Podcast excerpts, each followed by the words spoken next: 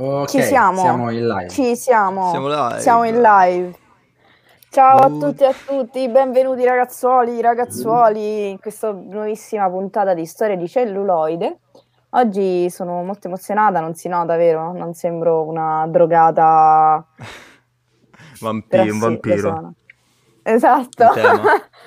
Zombie. Esatto, è a tema perché oggi parliamo di un argomento molto particolare che è quello del mockumentary o finto documentario o falso documentario, come volete chiamarlo. E abbiamo un ospite specialissimo, come ho già detto, massimo esponente dell'argomento, studioso, teorico, filosofo. Sì, sì, sì, sì. Le mie teorie sono studiate in tutte le Saffo. università del mondo. Ciao ragazzi, ciao, ciao a Esatto. tutti. Comunque c'è da dire, è la, è la- è- è la prima volta, la prima volta in assoluto che uno dei partecipanti de- del Pivo Talk è su B-Roll Produzione, vorrei dire. Esatto. Hai È, preso è- il è un migliore. evento. Eh, Hai preso il migliore. Non vorrei andare Come- contro i come miei ti colleghi, senti, ma... Saffo? Di- Ma in realtà è anche la prima cosa? volta che sono ospite su Twitch, quindi mm, sì, è un po', un po'- è un po' strano. Non ho dovuto fare niente di regia, quindi in realtà sono contento. Vorrei fossero tutte Oggi così. ti riposi. Ah, ma sarebbe Sì, quasi esatto. da dire, Un po' hai- sarebbe quasi da dire eh, good morning Pivo. Eh, sì, sì, infatti stavo facendo la gag all'inizio, volevo dirlo, ho detto dai, teniamo un tono serio, quasi serio. Allora, vogliamo spiegare a chi ci segue, chi sei, cosa fai, perché sei qui? Si- Sicuramente Allora- perché ti abbiamo raccomandato. Ecco Sì, così qui. funziona il mondo dell'arte, essenzialmente sempre col- con le raccomandazioni. No, io sono Saffo, eh, all'anagrafe Saif, eh, Saifdin, sono tanti nomi, e faccio Twitch insieme ad altri due ragazzi, canale si chiama Pivo Talk, eh, se qualcuno segue Danilo e Guide. passa da noi un po' già ci, ci conosce, vuole anche Benedetta, e cioè ormai sono ospiti fissi, a- quantomeno al salotto. E niente, parliamo di cinema, siamo mh, tutti e tre studenti di cinema, quindi eh, l'abbiamo chiamato Pivo Talk eh, per- come citazione a, a Friends con la scena del divano, proprio perché essenzialmente non sono live da, da- da divano, sono live da salotto, sono chiacchierate, mh, niente di, diciamo, non è critica, è molto un one to one tra, tra studenti essenzialmente appassionati di cinema. E oggi sono qui in figura di, di Saffo per parlare appunto del documentary, essendo uno dei generi che ci- cito più spesso, perché mi sta molto a cuore, vo- voglio fare in realtà il documentarista, quindi eh, documentario vero e proprio. E mm, sul mio documentary ho fatto la tesi di- in accademia, quindi qualcosa, diciamo, so e ho studiato. E ne hai, fatto, hai realizzato anche un documentary, diciamolo. Sì, questo. un documentary, una base, poi Eh. vor- vorrò... Esatto. Ciao, ciao Emily, la mia preferita. Ciao Emily, ciao ciao, benvenuta. Allora, perfetto, ottima presentazione, Saffo, sei uno dei pochi ospiti che è riuscito a non entrare in panico dopo che gli abbiamo chiesto chi sia, quindi ottimo. Allora, cerchiamo un attimo di... Esatto, io sono stata la prima, lasciamo stare per favore, non, non andiamo a eh, portare a galla ricordi spiacevoli. E allora, mockumentary, che, cosa significa? Eh, diciamo, qui partirei proprio dalle due, diciamo, le due termini che formano questa parola, cioè mock e mentary, cioè documentary, cioè sì. mock, prendere in giro, sfottere, eh, far satira, eccetera, documentary, documentario, quindi messa insieme prendere in giro sostanzialmente lo stile, lo stilema, le peculiarità del documentario. Allora, in questa prima parte del... Oggi... Esatto, eh, Carcassa, hai ragione anche tu, purtroppo è... Ciao, benvenuto. Eh, dicevo quindi, eh, iniziamo un po' a tracciare, diciamo, quantomeno le origini per poi passare a in qualche modo contestualizzare un po' questo genere così particolare, no? Eh, io mi sono interrogata molto su questa domanda perché alla fine è un genere relativamente giovane. Cioè, Sì, quindi mi sono interrogata e mi sono chiesta, si possono trovare delle origini nel mockumentary? E secondo me sì, perché voi sapete qual è la mia più grande ossessione e non mi riferisco solo a the Orson. Welles. Esatto. Esatto. E Orson Welles nel 38 ha, eh, diciamo, dato vita a una delle più grandi supercazzole del- dell'universo, cioè ah, eh, non so quanti conoscano la vicenda, ma probabilmente tutti quelli che ci seguono, visto che è molto molto nota, cioè eh, Orson Welles gestiva questa trasmissione eh, diciamo radiofonica che si occupava di radiodrammi. I radiodrammi erano nient'altro che dei primitivi adattamenti radiofonici di romanzi che venivano poi recitati eh, da attori o comunque da registi. E diciamo che questo fu anche uno dei primi debutti di Orson Welles e fu anche il motivo per il quale fu eh, ingaggiato ad Hollywood, visto lo scalpore che fece il panico che destò in America. Perché lui nel 1938 recitò in un modo così realistico, accompagnato da orchestre, da effetti speciali e da suoni, una ipotetica invasione aliena, leggendo nient'altro che La guerra dei mondi di Wells, non Orson, ma Wells, lo scrittore WLS. E questo, evento eh, gettò l'America nel panico per un giorno, vi furono episodi addirittura anche di suicidi e secondo me può essere in qualche modo considerato uno dei primi esempi di, non dico di mockumentary perché alla fine non è un mockumentary, però di idea di manipolazione della realtà per far credere allo spettatore che la realtà effettiva sia quella manipolata e non quella eh, nel quale lo spettatore è inserito. Mm-hmm. Quindi io ho, ritrovato appunto questo, questo, questo episodio poi ovviamente i primi casi di, di mockumentary veri e propri sono in realtà rintracciabili negli anni 60-70, no Saffo? Sì, sì, no, comunque secondo me è questo il vero proprio precursore, anche io la, la, l'ho studiato per, per, la mia tesi. Mi ricordo l'avesse fatto tipo in radio, mi pare, eh, una cosa sì. del genere, quindi è ancora più complicato poi renderlo credibile, perché non hai la forza delle immagini, che forza che ha il esatto.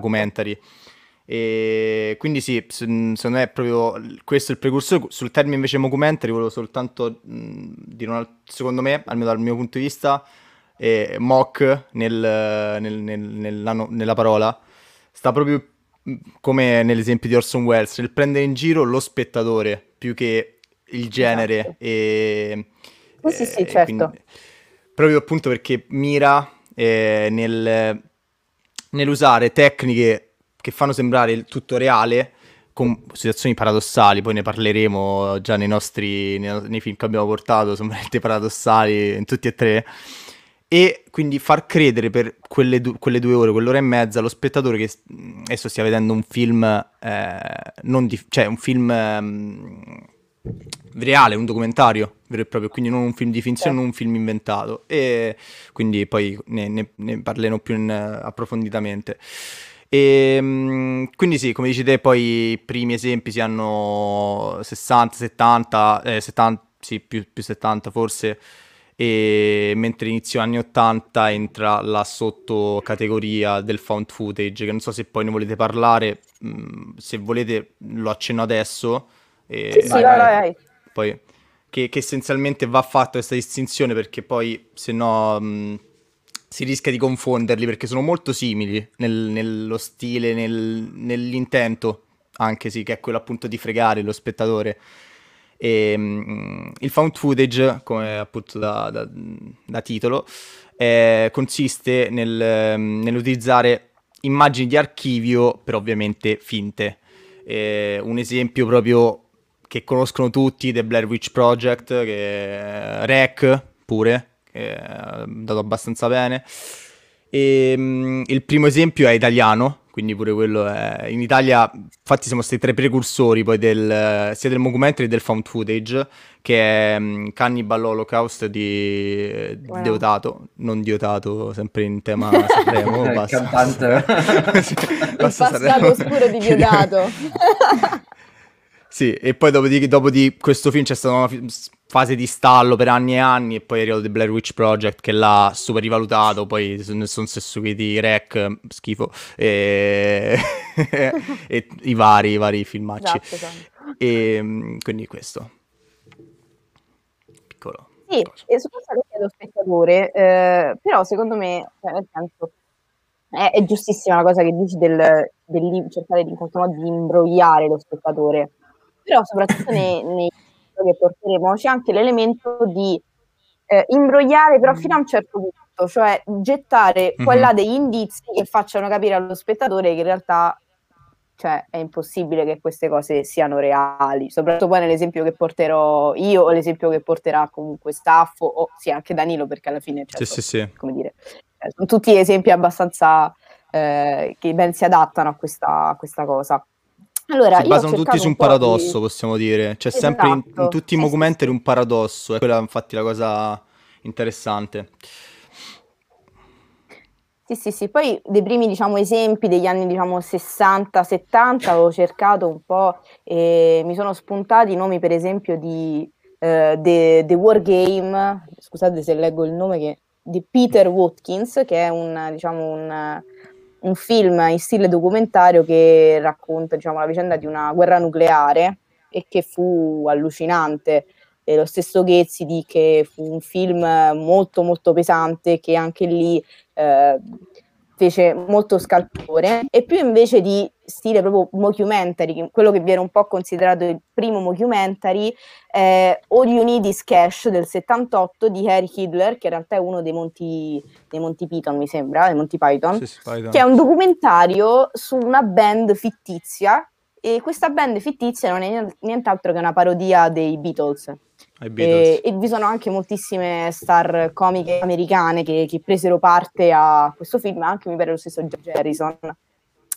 E quindi possiamo dire che in realtà il genere del, del mockumentary o falso documentario è peculiare anche perché in qualche modo cerca di mh, cancellare o qualche modo di far uh, sparire il confine tra realtà e finzione, no? questo confine diventa sempre più labile all'interno della, della, narrazione stessa, proprio perché il principio della narrazione del movimento è anche questo, quello proprio di distruggere questa distinzione tra il documentario e invece l'opera, la fiction, l'opera di finzione, non fiction, intesa come fiction Rai brutta, ma proprio come fiction, cioè come finzione. no, queste cose chiariamole sì, sì. perché poi se no... No, no, non si sa mai. Dicono poi il mocument- esatto. ha detto Benetta il mocumentary è come le robe che fanno sulla Rai diventa la cosa. Esatto, sì, sì, esatto.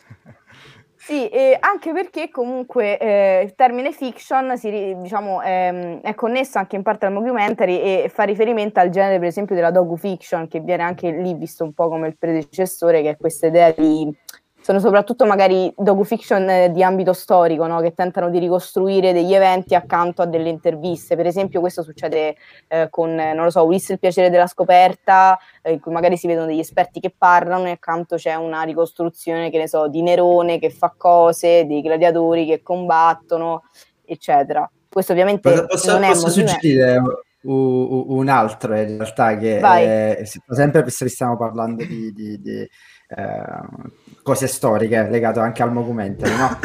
eh, ce n'è uno che fece History Channel un po' di tempo fa che era bellissimo, era bellissimo, era mettere insieme immagini della prima guerra mondiale e eh, eh, rifatte, rifatte ehm, cioè le immagini vere della prima guerra mondiale in, facendo degli innesti uh, su computer grafica, computer grafica, sì, dove veniva fusa con la guerra dei mondi. The Great sì, Martian sì, sì, War. Sì, è, su- è, assurdo. È fantastico, cioè... fantastico. Video a tutti, è anche online, quindi se volete magari guardate perché è fantastico, è bellissimo. Sì, no, ma è del BBC, no, History Channel, è vero. Era History, History Channel. Channel. History, History Channel. Channel. loro le fanno que- queste cose eh, assurde. Quindi in qualche modo il documentary può avere diciamo, un'accezione da pseudo documentario, ma con del, degli intenti più che altro narrativi. Allora, quindi Comunque, noi abbiamo cercato una cosa che mi Vai. è tornata a mente, che me l'aveva fatta notare in realtà il mio professore durante la, l'esposizione della tesi, me l'ha fatta come domanda. E, ehm, una prima parvenza di documentary sia in realtà durante la seconda guerra mondiale con, con Hitler che aveva diciamo, regista e quindi il, il cinema di un po' di, di, propaganda e voleva far passare cose non reali, capito? Eh sì. Ehm, certo. Me la fece notare il mio professore. Sì, me, lo, me, lo fece notare il mio professore che eh, da lì ci ho, ci ho pensato parecchio, infatti è, è bella questa questa, questa chicca poi eh, da osservare. Sì, no, ma assolutamente, sì, sì, anche perché comunque il mockumentary non ha solo intenti satirici e, o comici, ha anche sfumature comunque politiche, cioè anche sì, banalmente, anche al di sotto sì. della satira, c'è comunque una, una base politica di fondo. E, cioè non è che Hitler o la Riefenstahl nel Trionfo della Volontà eh, riprendeva appunto quella, quella massa enorme di, di nazisti con intento satirico del dire ah guarda quanto sono buffi con quelle divise, sono tutti uguali, fanno ridere. Cioè c'è una, una base politica forte sotto, sotto sì, questo, sì. che anche lì poi è sempre diciamo, legata al concetto di manipolazione della realtà stessa, del far Beh, passare esatto. una realtà che in realtà è diversa da quella che, che effettivamente è. Allora, eh, noi come avete anche un po' visto tra i vari spam eh, tra il mio profilo di Danilo, quello di Saffo, eh, oggi parleremo di tre film eh, diciamo, che sono significativi in qualche modo del, del, genere mockumentary e che ci aiuteranno anche un po' a parlarne, che secondo me è comunque una cosa che eh, deve essere in qualche modo affrontata dal punto di vista concreto, perché altrimenti rimane troppo astratto, troppo eh, troppo lì aleatorio. E abbiamo scelto tre film, ognuno si è scelto un po' il film del cuore. E Saffo ha scelto Zelig di Woody Allen, che è un po' una, una pietra miliare, diciamo, del, del genere. Io ho scelto What We Do in the Shadows, che è una delle mie più grandi ossessioni e chi mi conosce lo sa perché non faccio altro che spammare e vivere di What We Do in the Shadows ed è anche molto triste da rivelarvelo. E Danilo invece ha scelto ehm, un film appunto di, di, di Romero eh, che è Day of the Dead, da, Diary of the Dead, scusate. Diary. E, Diary, sì, sì, sì, mi stavo confondendo con un'altra cosa. E, e, quindi niente, ora cercheremo in qualche modo di, di, di, esporlo, di esporli e qualsiasi intervento, qualsiasi domanda, affermazione, qualsiasi cosa scrivete qui anche, non lo so, per commentare una, una cavolata, qualsiasi cosa. Noi siamo qui per, per voi e, e dagli tutta. Allora, esatto, eh... grazie Carcassa. Dopo parlerò, non sono d'accordo. E... Volevo di... Parto io? Sì, sì. Sì, sì, lascio la parola okay. a te. Proverò a non fare spoiler perché forse nel mio più dei, vo- del, dei vostri è... si rischia di spoilerare, cioè più, più rischio, non voglio rovinare la seconda parte di, di film, quindi alcune cose le, le eh, ometterò esatto, sì, sì. Certo. per ovvi motivi quindi parlerò abbastanza in generale e miei, mm, del perché ho scelto poi questo film eh, come in rappresentanza del documentary. Allora, essenzialmente, vabbè, Zelig è un film dell'83 di, di Woody Allen e mh, mm, parla di Leonard Zelig che essenzialmente è una persona che possiamo definire camaleontica e mh, mm, che, che, che si, si trasforma nelle persone che, che avvicino, essenzialmente, nelle persone avvicino nel contesto, in base al contesto nel quale, nel quale si trova. E questo anche fisicamente, quindi qui troviamo già il paradosso che, che dicevamo, ovviamente una persona non può diventare un'altra persona istantaneamente eh, vicino, vicino agli Sarebbe altri. Sarebbe molto quindi... divertente però. Sì, eh, sarebbe bellissimo, veramente, veramente bello. E quindi questo paradosso appunto si basa però su una critica sociale, come dicevi te, eh, Benedetta, il documentary ha una base di satira se non è basa- fondato proprio sulla satira, perché in tutti i documentary riusciamo a trovarlo, essenzialmente una critica sociale, una critica politica, in questo caso è sociale, quindi su eh, essenzialmente poi si basa sul paradosso di Zelig, che è un paradosso che esiste veramente in psicologia, che è proprio quello di eh, cambiare caratterialmente in base a, al contesto nel quale si trova, e quindi è una critica, essenzialmente Zelig l'ho visto come una critica a, a questo. E poi magari dopo se volete aggiungere qualcosa voi eh, potete anche correggere, che sono tutti i miei spunti personali, non ho letto niente. E ehm, la cosa che. Il motivo principale per quale ho scelto questo, questo film è perché incarna eh, gli elementi del documentary classico, quindi, cioè, di conseguenza del documentario classico, che sono interviste, che sono eh, immagini di, di, di archivio, di repertorio e che sono una cosa che mi sono piaciuta, eh, che mi è piaciuta di più, questo devo dire. Il motivo per il quale ho amato questo film da, da subito sono state le, le, immagini e la riproduzione delle immagini eh, che ci sono nel film. Ne voglio... Mm, no, non spoilerò perché veramente qualunque cosa mm, dicessi rischierei di rovinare la visione a, alle persone, però chi ha visto il film può capirmi alcune, alcune immagini Poi, delle, delle, pietre. Non so se ti interrompo, ma questa, questa, visto che più abbiamo parlato di Orson Welles, no? questa strategia del, del cinegiornale alla fine è anche presente in Quarto Potere, e penso mm-hmm. che sia stato anche un po' un punto di riferimento di, di Woody Allen eh, proprio nel, anche proprio nella, nella, ricostruzione di questo cinegiornale, di queste scene di repertorio che davvero cioè se non volete vedere il film, ma io vi consiglio di vederlo perché Santo Dio è uno dei film più belli di Woody Allen. Poi dura, dura un'ora e dodici. Vi convinco sì, dicendo che sì, dura sì, un'ora dura... e dodici, quindi ah, vi, veramente... Sì, sì, perché poi i documentari durano tutti relativamente poco. In mm-hmm. realtà io, ora che ci penso, ho inserito del... perché vedrete anche dei video, ho cercato di prendere video, non spoiler, però ci sono anche dei, dei pezzi di, queste, di, queste, di questo cinegiornale, quindi dopo Saffo le vediamo... Mm-hmm. E quindi okay. niente, Aspetta, scusami, il, vostro, il vostro via per, per i contenuti. Sì, sì, video, sì. Eh? sì, sì, dopo che Saffo, che Saffo finisce. Vai, vai, vai. E, ok, sì, no, secondo me totalmente si è, si è ispirato, comunque ha preso anche da, da Quarto Potere, da Orson Welles, perché come hai detto te è veramente l'ispirazione, penso, per tutti i mocumentaristi che poi, eh, certo.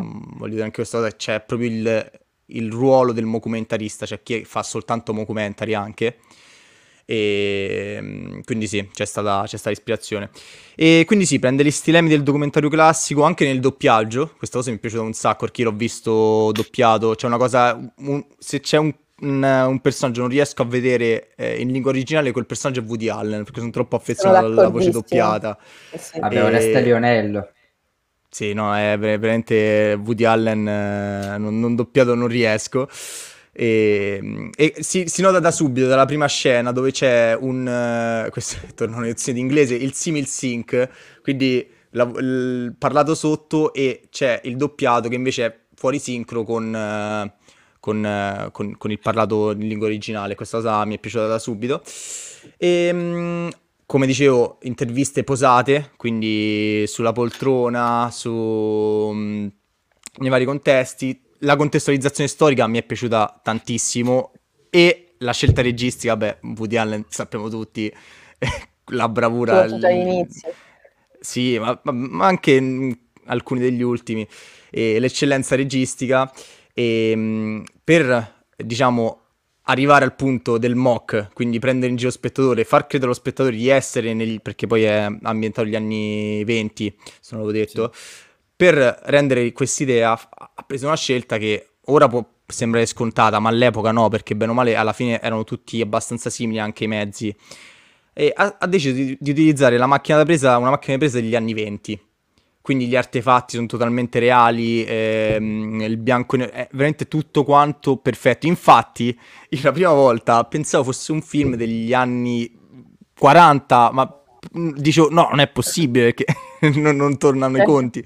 E però, cioè, io mi, mi ero quasi autoconvinto che fosse degli anni 40, infatti quando ho visto eh, il film era dell'83 ci sono rimasto, eh, rimasto. e quindi ehm, tramite l'utilizzo di, strate- di queste tecniche, anche della musica, che va, che va a ritmo con, con le varie scene, con i vari momenti, è veramente, come nei documentari, è veramente, eh, dal punto di vista documentaristico, perfetto. Cioè, nonostante ci fu- cioè, questo paradosso enorme, che è quello di un uomo che, è un camaleonte, ehm, rie- riesce a farti stare per un'ora e venti con l'idea, un'ora e dodici, con l'idea che Zelig sia veramente così, e Zelig esista veramente, di star vede- quindi sembra veramente di star, una, di star vedendo una storia reale, un vero un documentario reale. E mh, purtroppo in realtà comunque Zelig non ha avuto così tanto successo, sicuramente meno di quanto si, si merita, e, ma anche perché il genere documentary è un genere che nel concreto non conoscono tutti, anzi più volte mi è, mi è toccato spiegare co- cosa fosse il, il documentary. E, e, niente, quindi lo, lo, veramente consiglio a tutti quanti. E, è, un, è forse il miglior documentary che abbia mai visto e forse sicuramente quello più riuscito. E, perché riprende anche in maniera ovviamente eh, che, che, si presta alla tematica perché è paradossale ma non come quello che vedremo di Benedetta e quello di Danilo che lì proprio si arriva a livelli che renderli renderli mm, anzi il mio anche anche. Forse quello di Danilo è quello più paradossale perché il mio finge di essere paradossale però può anche essere passato Secondo me più il tuo Benedetta rispetto a quelli di Danilo. No! Io cre- credo di più in un uh, attacco zombie che, che nei no. vampiri che eh svolazzano in giro. Quindi non voglio crederci.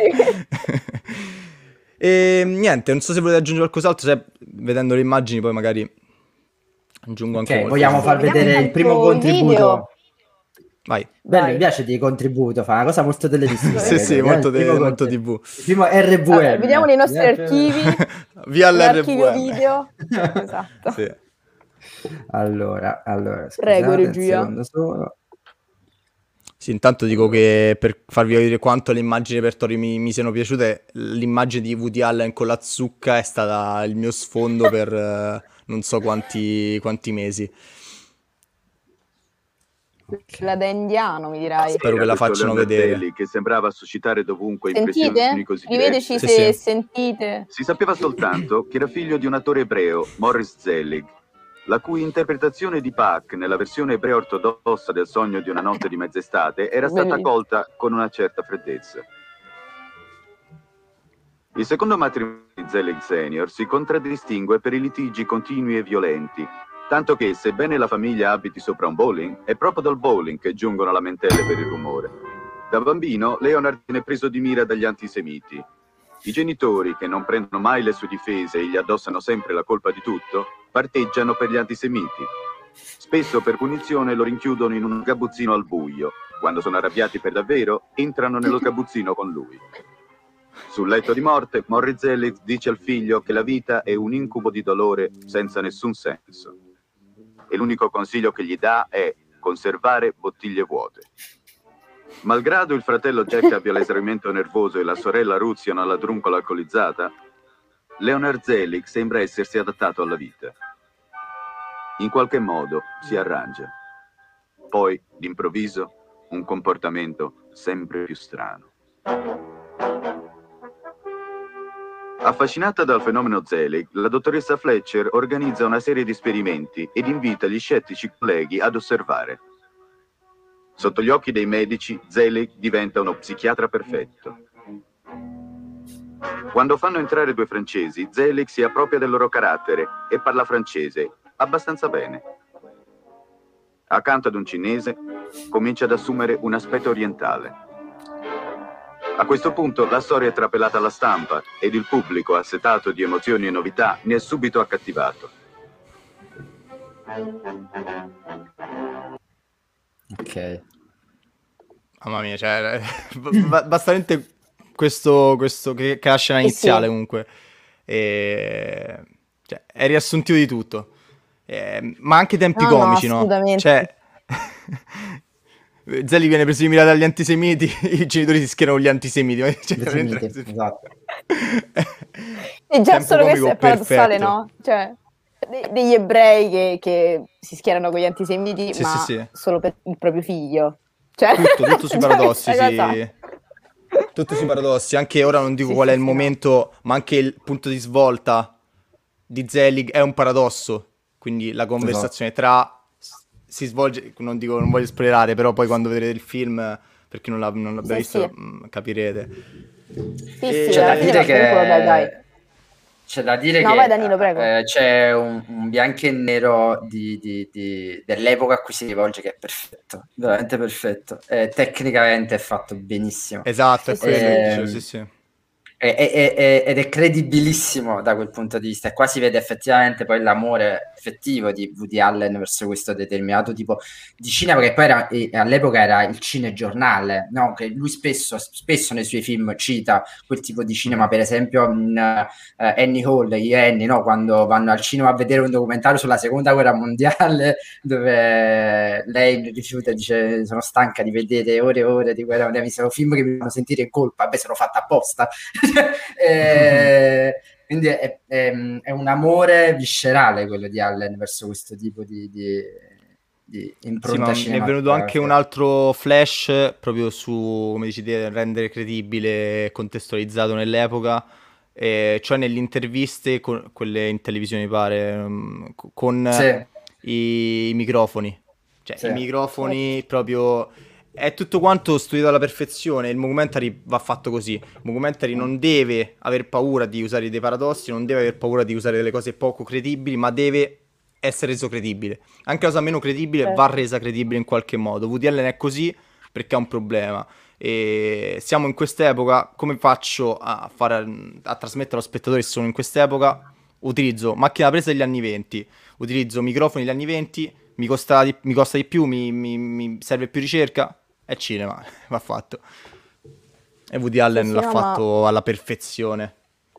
No, ma mh, mm, cioè, questo video l'ho voluto inserire perché secondo me è straordinario, forse anche, anche più magari dei, degli altri momenti in cui eh, Allen viene quasi, come dire, inserito in contesti storici che non gli appartengono. Questo video in realtà lui non vengono ricostruiti dei momenti storici veri e propri, cioè è la background del personaggio, ma secondo me è ancora sì, più realistico dei filmati d'archivio che vengono poi utilizzati, cioè di lui... Eh, in, non, non, sto cercando di non fare spoiler, ma giuro è difficile. è difficile, è difficile. E... Ora c'è un altro, c'è un altro diciamo, video um, che in realtà ho preparato. Danilo non è quello sulla malattia, è quell'altro. Ok. Okay. No, comunque si sono d'accordo con te, Benetta. È, mm, ah, ma poi mi dai anche un contesto proprio sul personaggio. Chi è eh, Zelig? Me lo fai vedere da piccolo addirittura, gli assomiglia pure. Cioè, esatto. Cioè, forse magari è proprio sì, una sua sì, foto, sì. perché... Eh, sì, e... sì, sì, sì, sì, no, comunque... Cioè, secondo me è straordinario. Cioè, anche, cioè, anche solo il modo di ricostruire la realtà in quel modo, non utilizzando a, a, parte in questo caso la macchina fotografica, però non mi sembra ci siano in prima, queste prime eh, sequenze delle vere e proprie immagini d'archivio, sono tutte ricostruite, mi sembra bene o male, no? Sono tutte, sì, penso, le sì. foto sono scattate, quindi, cioè, secondo me è straordinario, è una cosa, infatti quando lo vedi la prima volta ci rimasi come, ma sì, ma com'è possibile? Mio padre non ci contest- credeva. Quindi, ha contestualizzato anche all'83. Comunque, vai vai Danilo. Esatto. Long Island dei signori Porter Sutton, mecenati appartenenti al bel mondo, Uomini politici e poeti si mescolano al fiorfiore dell'alta società. C'è anche Scott Fitzgerald, che descriverà gli anni venti per le generazioni future. Annota nel suo taccuino qualcosa su un ometto curioso, un certo Leon Selwyn o Zellman che sembra un aristocratico e cantava le lodi dei ricchi conversando con la gente bene. Parlava con venerazione di Coolidge e del Partito Repubblicano, il tutto in un raffinatissimo accento bostoniano. Un'ora dopo, scrive Scott Fitzgerald, rimasi di stucco nel vedere quella stessa persona parlare con gli sguatteri. Adesso pretendeva di essere un democratico e si esprimeva in un accento rozzo, come fosse uno del popolo. È questa la prima volta che si fa caso a Leonard Zelig. Chi era questo Leonard Zelig che sembrava suscitare dovunque impressioni così diverse? Affascinata dal fenomeno Zelig, la dottoressa Fletcher organizza una serie di esperimenti invita gli scettici colleghi ad osservare. Sotto gli occhi dei medici, Zelig diventa uno psichiatra perfetto. Quando fanno entrare due francesi, Zelig si appropria del loro carattere e parla francese abbastanza bene. Ok, Accanto questo comunque cinese, abbiamo già sentito. Comincia quindi... ad assumere un aspetto orientale. No, cioè, ma veramente... Però, cioè... Cioè, già, già, solo questo. Non so, in chat l'avete, l'avete visto, League? L'avete mai visto? Non so che cosa pensate. Di sembrerebbe, no, sembrerebbe che qualcuno, ecco, non l'ha visto, tipo Emily che ha detto io non l'ho visto in silenzio. recupera, recupera. C'è Carcassa, sì, cioè, Carcassa sì. già mi sta simpatico, non so chi è Carcassa, ma mi sta già simpatico. Eh, no, no, è meraviglioso lui. Okay. Citata da Zero del Blue Vertigo, la battuta di Allen.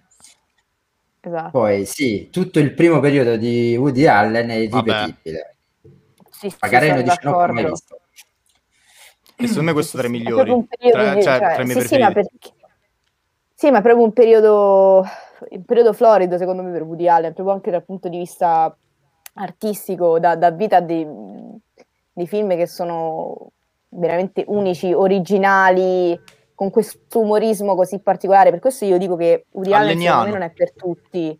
Sì, ma secondo me lui non è per tutti, ma non in senso perché siete scemi, cioè no, siete, nel senso, la gente che non apprezza Woody Allen è scema, ma perché c'è un umorismo talmente particolare che è un po' anche quell'umorismo dei mockumentary, cioè mockumentary secondo me non sono per tutti perché è un umorismo, cioè dipende poi dal genere, cioè per esempio il film che porterò io è talmente particolare che di, dipende dall'età, da, dalla conoscenza cinematografica alle mm-hmm. spalle, eccetera. Quindi è, è anche proprio un, genere, mh, mm, come dire, molto, molto particolare, molto, molto ambiguo sotto questo punto di vista. Non è per le, le masse, non è, è, più di nicchia, più appunto eh, per poche persone in qualche modo.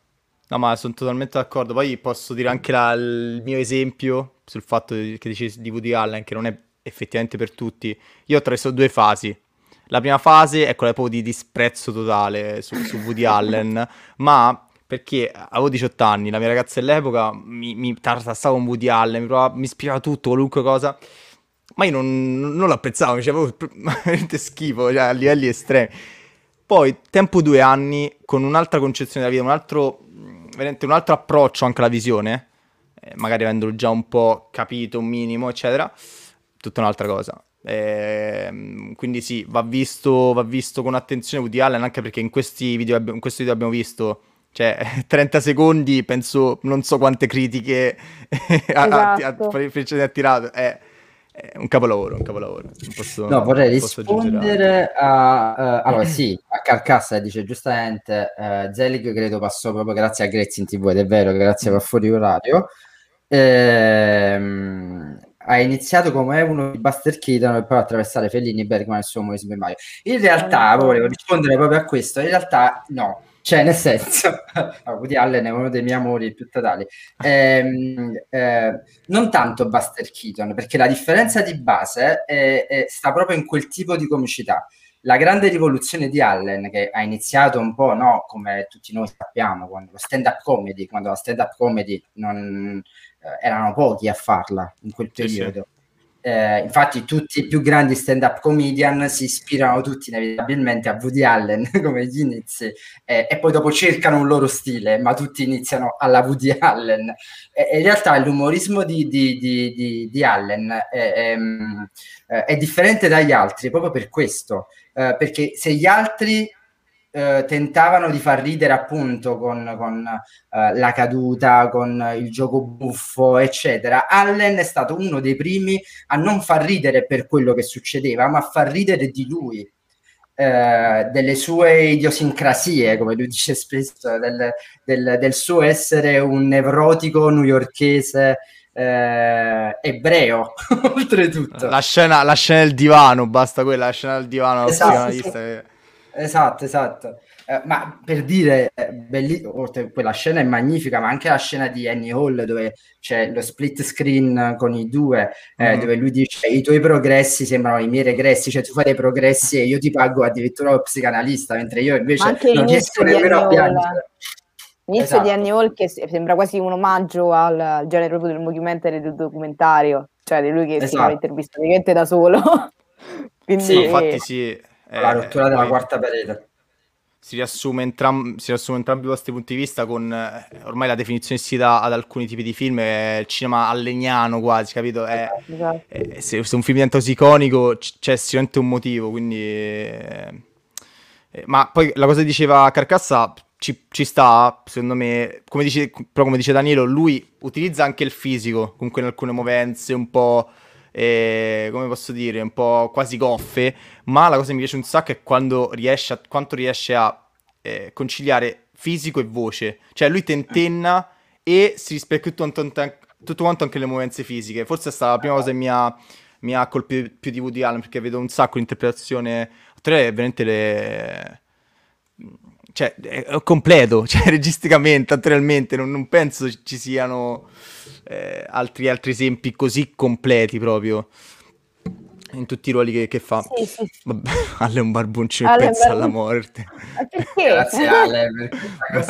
ma, infatti, ma, in senso affettuoso, Scusate, non esiste un senso affettuoso in per questo. Per me la frase più bella di Woody Allen è quella in cui appunto cioè, non mi ricordo se, se è in Annie Hall, no, non mi pare in Annie Hall. Vabbè, a un certo punto eh, erano andati a letto Allen e questa protagonista e lei fa fare l'amore con te è un'esperienza kafkiana. E per me... no, no, non è tipo Manhattan, no. È no, no, è infatti, quindi è cosa... Eh, sì, sì, Ed è sì, Shelley Dual, quella, tra parentesi, esatto, Esatto, sì, sì, sì, sì, sì. No, sì, la mia sì, preferita, sì, mia scena preferita è il finale di Manhattan invece, però eh, non è eh. niente di così altissimo, eh, sotto, però eh, mi, ha più, mi, ha proprio distrutto emotivamente, lì ho iniziato a amare... Eh. Anche la barzelletta finale di Annie Hall, ragazzi. Cioè, sì. eh, ma poi le chiude sempre con queste... le chiude sempre con queste battutine nei film, sì sì. Vabbè, comunque dovremmo farci una live a parte su, su Woody Allen. No? so esatto, non, no, esatto. non basterebbe un'ora, non basterebbe un'ora. Esatto. Allora, sì, ma penso che sia arrivato il momento in realtà di scusami se Benedetta, io devo ovviamente devo riportare tutto eh, nei ranghi. È arrivato Vai. il tuo momento, è arrivato il tuo momento, il momento che tutti noi aspettavamo, no. quello dell'amore proprio dilagante per Benedetta verso questo film. Quindi io penso, allora. stiamo tutti zitti e lasciamo Non dite così che poi mi emoziono e mi imbarazzo e è tutta rossa. No, allora cercherò di stare nei, nei 15 minuti che ci siamo prefissate. Bloccatemi, spegnetemi il microfono se dovessi parlare oltre perché per me è veramente difficile. Allora, il film che ho deciso di portare è What We Do in the Shadows tradotti in un modo orripilante con Vita da vampiro. Allora, cos'è What We Do in the Shadows? È il documentario più bello che sia mai stato realizzato. è un film del 2014 diretto e scritto da Taika Waititi e Jermaine Clement, due grandissimi artisti neozelandesi che diedero vita a questa piccola perla del, del cinema in qualche modo indipendente.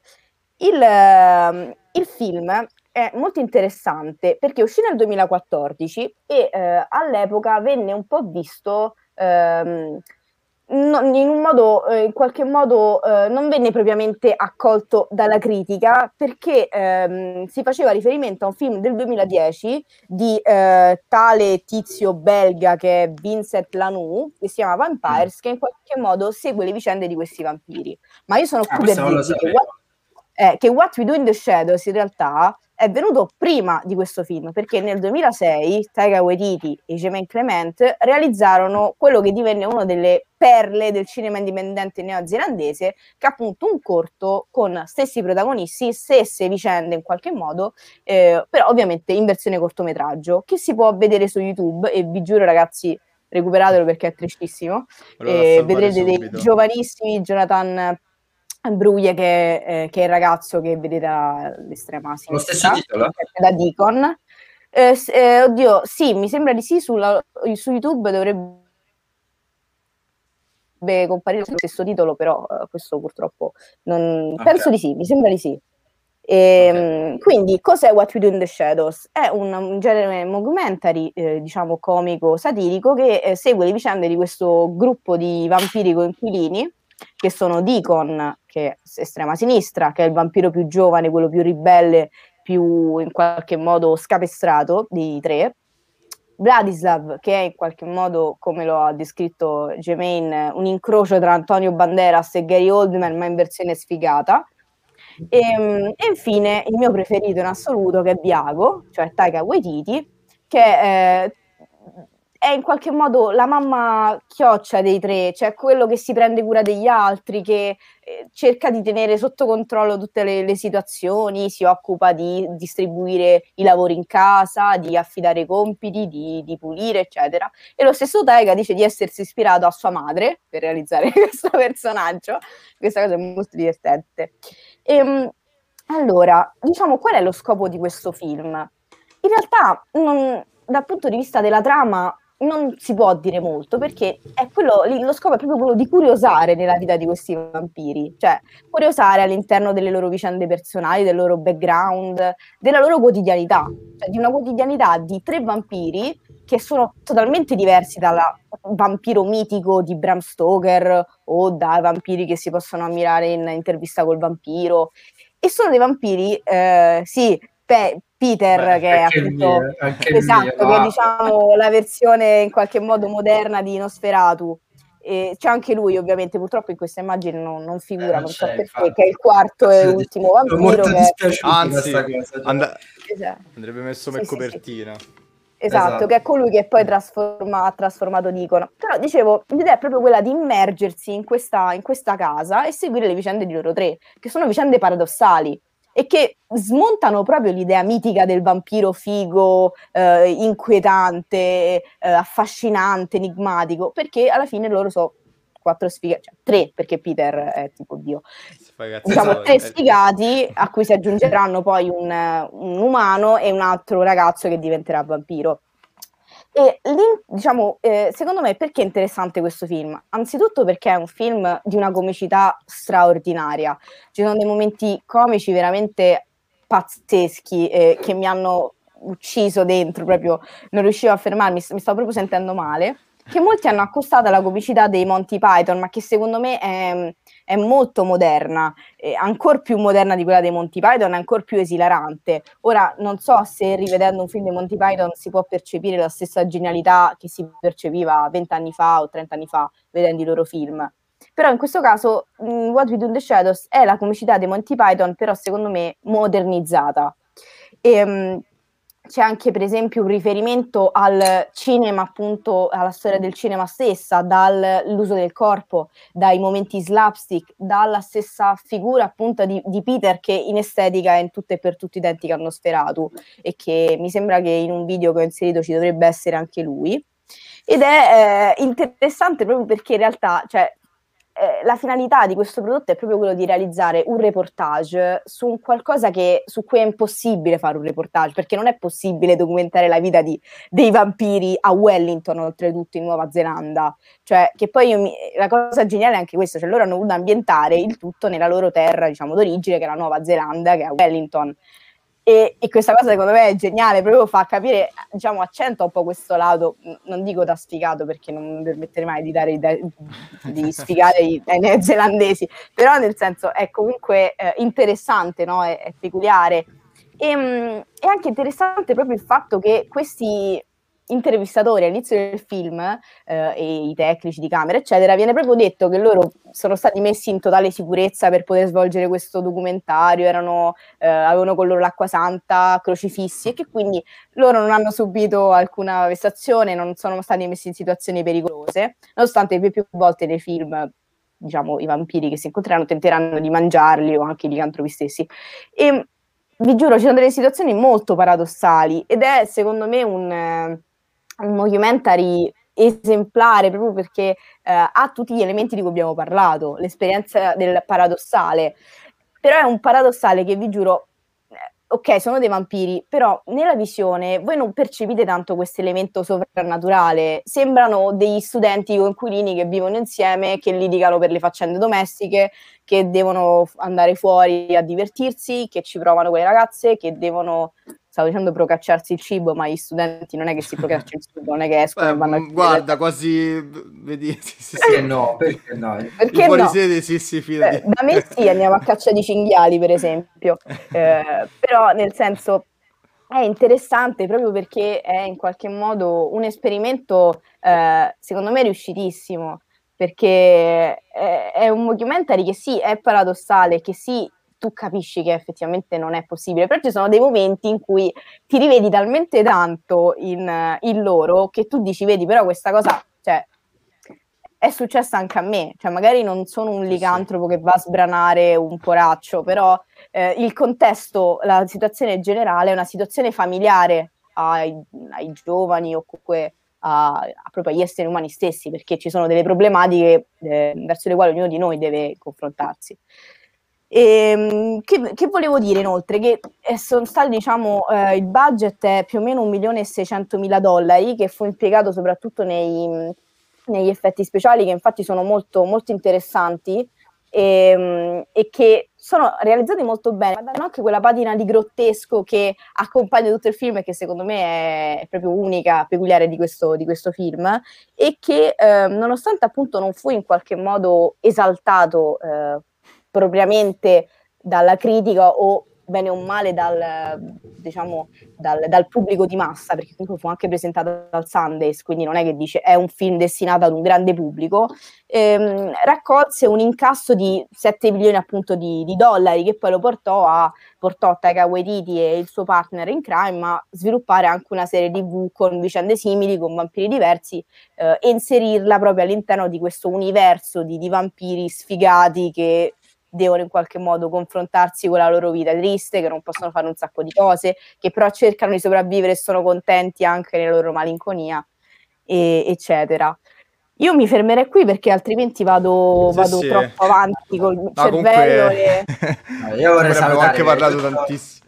Vorrei salutare un attimo Big Video Games è diventato Frankie, il caro Frankie, che vorrei dire a tutti ha fatto anche oggi la sua citazione di Boris, quindi vorrei tranquillizzare da, tutti. Siamo tutti tranquilli. tranquilli tutti esatto. Frankie ha citato Boris, sì, perfetto. Eh, infatti lo faccio vedere. Aiga no, Waititi no. è un Ferretti moderno.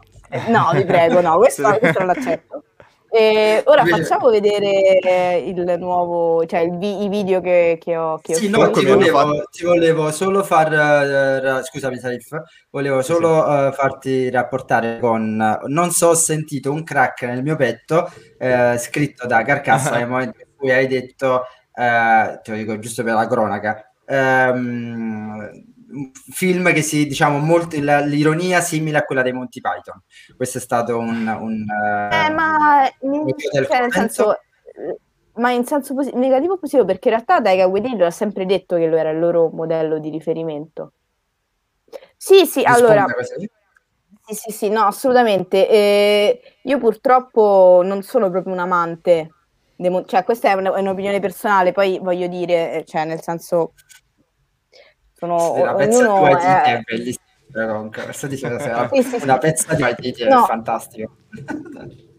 Però ecco, non, cioè, nel senso, eh, rivedendo molti film di Monty Python in tempi moderni, secondo me eh, ci sono delle cose che, cioè, per esempio, forse il caso più eclatante che posso citare è Andy Nazareth, che mi ha veramente ucciso l'ultima volta che l'ho visto. Magari ciao, vado da Seb. Però voglio dire, questa era la mia considerazione personale che non c'entra niente con tutto il resto, non prendetelo come oro colato, per carità di Dio. Eh, volevo solo prendere l'esempio di Monty Python per in qualche modo collegarmi con, eh, con What We Do in the Shadows. No, perché cioè, me se tu ce l'hai visto, perché no? Cioè, nel senso, vabbè, eh, esatto, alla fine... No, no, no, certo, certo, però ecco, Anzi, secondo me ci sono, ci sono, alcuni punti in comune in realtà fra quel tipo di umorismo. Forse quello che manca a, appunto a, a, a Waititi è, è, forse una cosa che avevano i Monty Python in quel, in quel periodo, forse che è un po' di surrealismo. Quello sì. Esatto. Eh, di, di, quel tipo di surrealismo che, che, non fa ridere, cioè nel senso non fa per niente eh. ridere, è semplicemente un andare fuori di testa e ovviamente come ha citato anche Carcassa con uh, il senso della vita che invece è sì, proprio sì, un film sì, totalmente no comico. Totalmente no no comico. no ma infatti io mi riferivo più che altro ovviamente non a tutti gli elementi del cinema dei Monty Python ci mancherebbe è una poetica talmente vasta e talmente Uh, diversa negli anni, cioè loro hanno sperimentato tantissimo con vari generi, con vari linguaggi, no, non mi sto anche. No, sono calma, sto solo cercando di spiegare il mio punto. Sono calmo, sono calmo. Che poi prima mi ha, fatto, mi ha fatto anche morire in chat Carcassa che tipo um, Frankie aveva scritto eh, che, che, aveva sen- già sentito parlare, cioè che aveva conosciuto um, What We Do in the Shadows grazie a Benedetta su eh, PT, eh. che era stato il più talk e tu Carcassa ha scritto PT di non so cosa, non seguo tantissimo e no, Pio Talk invece intendeva Pio Talk è il miglior canale di Twitch. Anche di no. questo, ragazzi, tutto di questo. Seguite tutti Pio Talk, ma che scherziamo. Esatto. Allora, eh... sì, sì. Comunque no, una Dicevo... cosa su, su dai, What vai, vai, Shadows, come dicevi te Benedetta, anche la cosa di mettere all'inizio il fatto che gli operatori eh, erano comunque esatto. protetti, erano uh, tutelati, eccetera, è sono quelle, eh, quelle, piccole, quelle piccolezze, dicevo già in Woody Allen hanno fatto la forza di Zelig, in questo caso anche di What We Do in the Shadows, cioè riescono a rendere il tutto, eh, il paradossale, credibile. come dicete anche, eh, alla fine è la vita tra, tra conquilini, cioè loro che litigano per lavare i piatti e si volano per scannarsi, essenzialmente esatto. è come quando uno si alza in piedi per litigare. Eh sì, ma anche appunto il, il Nosferato, diciamo, è, è, il conquilino che entra in casa e si chiude in stanza per dire. Quindi sono quelle cose, quelle piccolezze che ti, ti fanno immedesimare sì, e rendono... Come, come eh, rendono... I, licantropi, i licantropi che non possono dire parolacce, sì, ma devono stare eh, tranquilli. Eh, quella scena ci sarà, allora... Geniale. Mi dispiace perché il primo video chi c'era al salotto Pivola penso che l'avrà già visto. Mi dispiace, però purtroppo per me quel video è meraviglioso e quindi lo volevo far vedere. E, vediamo, vediamo. Però oh, sì, ah, quegli altri due non li, avrei, non, non li ho mai fatti vedere, quindi dovrebbero essere delle novità.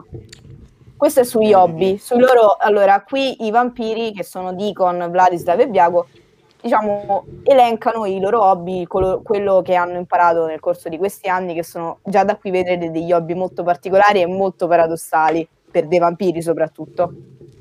Prego, Vado. Regia.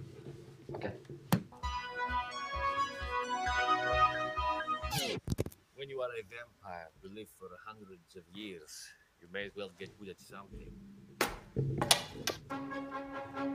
One of my favorite hobbies is erotic dancing. This is my torture chamber.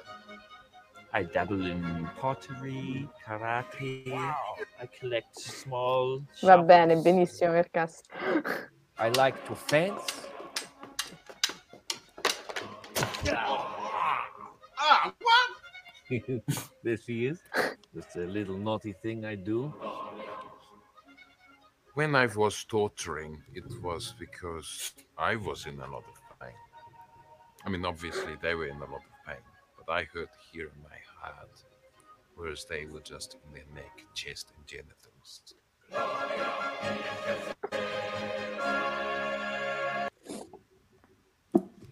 E qua, cioè... Era... sì, sì. Spiega tutto. Ba- basta, è veramente la, la scena, no, cioè... no, dico, è la scena perfetta per, per spiegare. Eh, sì, per... Cioè, secondo me è riassuntiva proprio all'estrema, perché me esatto. emerge, emerge, tutto ciò di cui abbiamo parlato, il lato dei conquilini, il lato che sono disfigati, perché cioè, uno si mette a lavorare a maglia, uno si mette a fare le, le ceramiche, quell'altro che... Colleziona eh, palette del camino. Esatto, quindi nel senso, nulla, allora, se ci sono persone che ci seguono, che hanno questi hobby, veramente ragazzi non ce l'abbiamo con voi siete delle persone fantastiche. Se, usiamo questi esempi solo per contestualizzare. Però e un saltino ora... dalla psicologo fate. Esatto. eh, è vero bravo bravo no, Frankie. un lavoro straordinario sotto ma anche solo per eh, rendere sì. questa diciamo questo realismo che anche qui vabbè.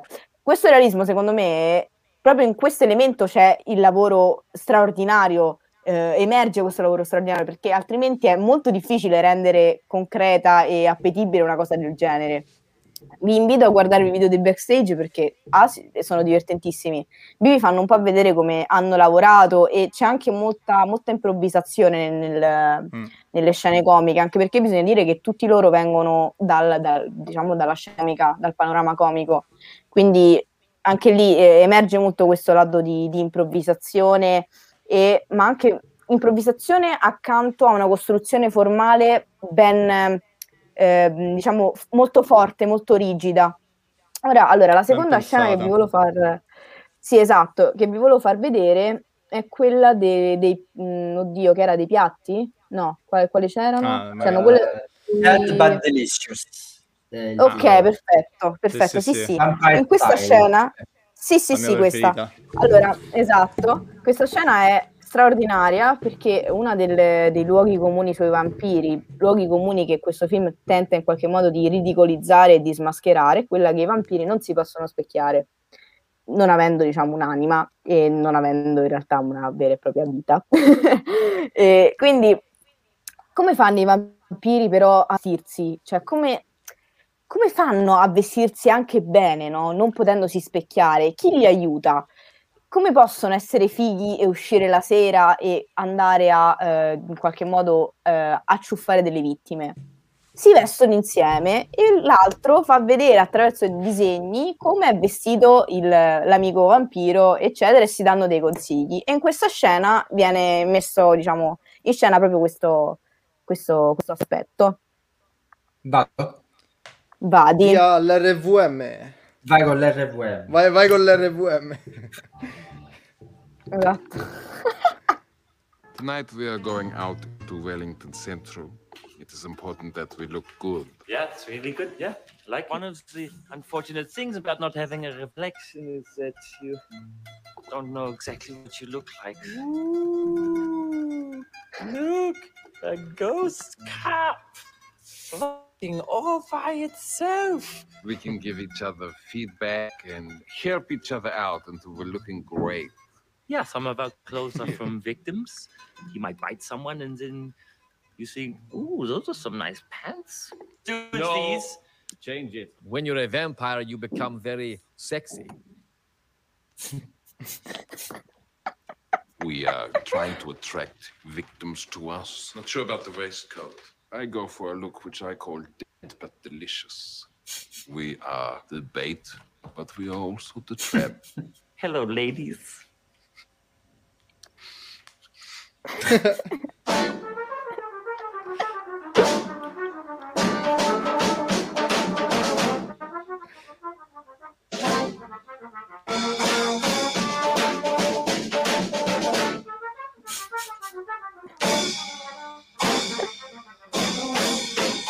Voila, we are ready to go into town and party. Vampire Vampire style.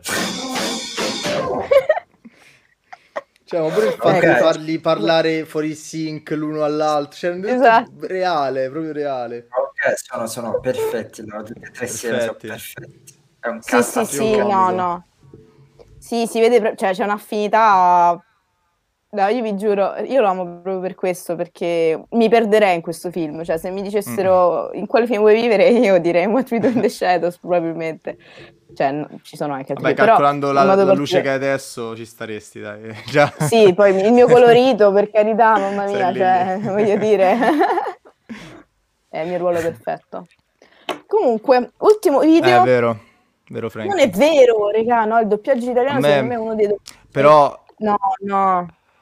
Però in lingua Rende originale è tutta un'altra benissimo. cosa. Eh, ma lo so, però è, è un doppiaggio secondo me fatto benissimo, infatti, se Marta è vero. Cioè, mh, rispetto a molti altri, guardate che era difficile secondo me doppiare una cosa del genere. Loro hanno fatto un lavoro straordinario, anche le voci sono Mm. molto simili a quelle originali. Sì, che poi in realtà me. l'ho dovuto vedere pure io in eh, li- italiano perché su Rai Play è solo, solo in italiano. E mm, boh, vedendo adesso le scene, pure l'altra volta, mi piace molto di più in lingua originale. Perché poi sono caratterizzati bene, capito? È un po' come Certo. Borat, che è fatto bene anche italiano, però diventa un po' parodistico. eh. Non lo so. Sì, no, devo dire che mh, è interessante proprio perché, vabbè, eh, io e Frankie non saremo mai d'accordo su Sì, nulla. sì. Comunque, no, nel senso, eh, è, è interessante il fatto che ogni vampiro abbia un proprio dialetto, ed è una cosa che secondo me è veramente Proprio, sì, fantastica. la Comunque, propria Edu- cadenza fantastica. Infatti, scusami, Eh. tu, tu che l'hai visto più volte sicuramente di me, qual è la provenienza di tutte e tre? Non me la ricordo mai. Allora, Viago è tedesco, Vlad Ok. eh, viene dalla Romania e, Ok. e Deacon è interessante perché ogni volta che gli chiedono ehm, tu eh, a che diciamo come hai fatto ad ispirarti per il tuo dialetto? Lui dice boh, mi hanno detto di fare un dialetto dell'est e io ho fatto questo dialetto. Quindi in realtà non si capisce, lui dovrebbe essere pure lui tipo rumeno, cioè capito? Una- Mm. cioè in realtà è Bruch il quindi non, si- non ho capito se è tedesco o rumeno, pure lì comunque è una via di mezzo, cioè lui fa quel dialetto che poi è troppo divertente, ragazzi, nelle interviste loro rispondono come i personaggi, cioè per esempio quando a Jonathan Brughi dicevano scusa ma tu da a chi ti sei ispirato? Lui diceva no, I speak like this iniziamo a giocare su questa cosa, quindi veramente straordinario.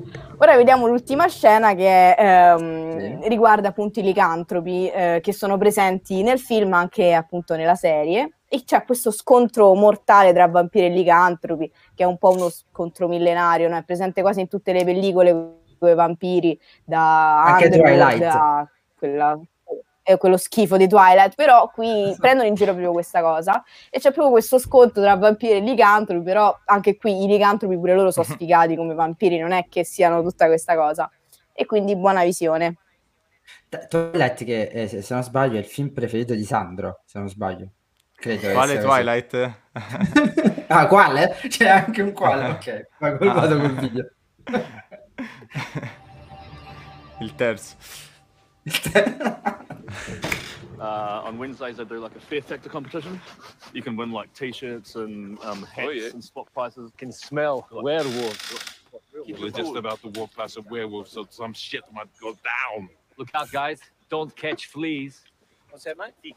Sorry, what? Keep going, keep walking. What? Keep we heard that, mate. We've got sensitive hearing. Have you? Yeah. What are you filming? It's a music video, is it? We don't want any trouble. Well, I do. Why did you start? Have I got your heckles up, huh? Why don't you go smell your own crotches, huh? Oh, what are you talking about? We don't smell our own crotches. We smell each other's crotches, and it's a form of greeting. You're on camera, yeah. mate. Don't, don't do what? it. It's okay because I know this guy. It's Count Fagula. hey, hey, hey! Don't swear. Sorry, they, they we're werewolves. What are we? Werewolves, not werewolves. Right. No, it's a very offensive word to call people. Well, unless you're talking about a bundle of sticks. Chase this bundle of sticks. Werewolves? No, Don't no, no, get no, it. It's not real. it's not real. He's just going to take off his gloves. All right. Ah, oh, shit, man. hey, don't swear. We're going to lose it. We're going to lose it. Whoa, whoa, whoa. Hey, calm down. Calm down. Oh, shit, I my glasses. Down. hey, hey, hey, hey. Do the breathing. Do the breathing. breathing. Count to ten, mate. That's right. Come on. Hold it. Count to ten. Ten. It's all right. It's not full moon. Thanks a lot, guys. Enjoy your night. Shame yeah. yourselves, man. Great. We didn't want this to happen. Come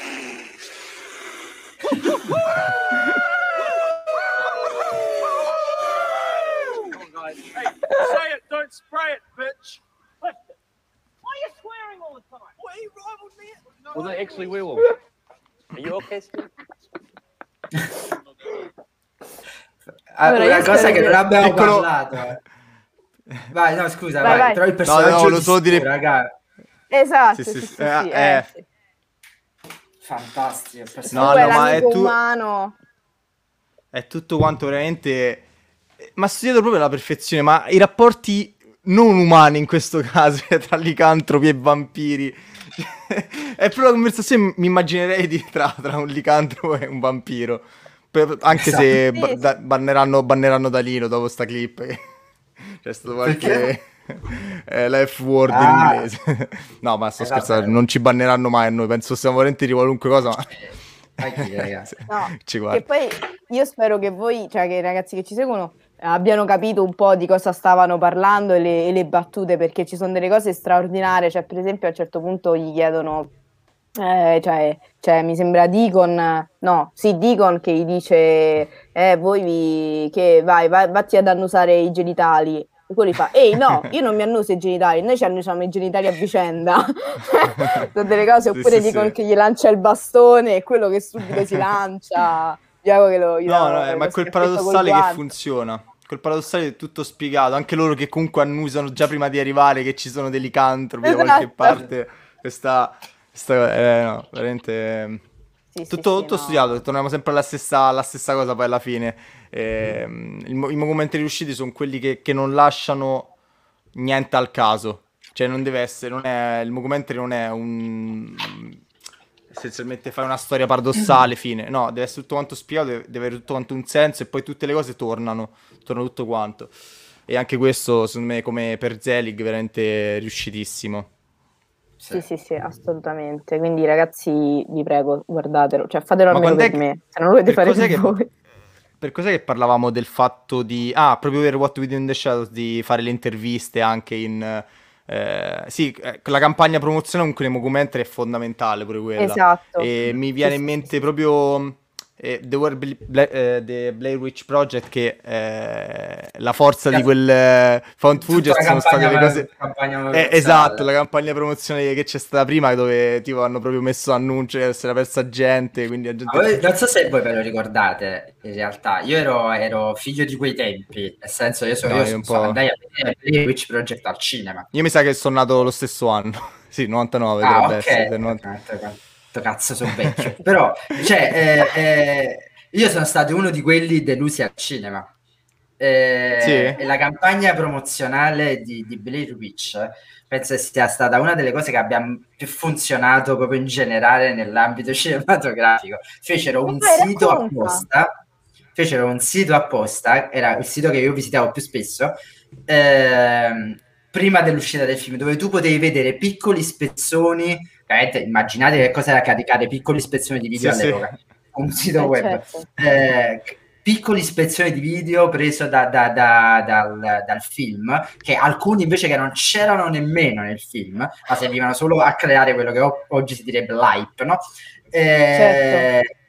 E tu arrivavi al cinema con questa aspettativa di dire vai, la, la, strega di Blair è una storia vera, ci hanno rotto le palle per 30 anni, loro è sta storia vera di Blair, eh, della strega di Blair, poi vai lì e non vedi niente Sai quando dici che cosa hai visto nel film per un'ora, un'ora e mezza? Sì. Niente. Hai visto quattro cretini che corrono per un bosco, esatto, sì, sì. dicendo scusa e fa- facendosi con la muco dal naso. Cioè, è una cosa assurda, ragazzi. Poi... Eh sì, ma infatti anche vederlo adesso, io cioè, sono rimasto affascinato dopo che ho scoperto questa cosa qui de, della campagna promozionale, un po' visto, ho capito quindi perché poi a, ad alcuni è piaciuto però veramente poi gli attori non sono son professionisti. Que- I registi erano messi esordienti addirittura, quindi diciamo il film non è no. proprio poi un capolavoro, però è innovativo proprio per, per la campagna... Eh, ecco.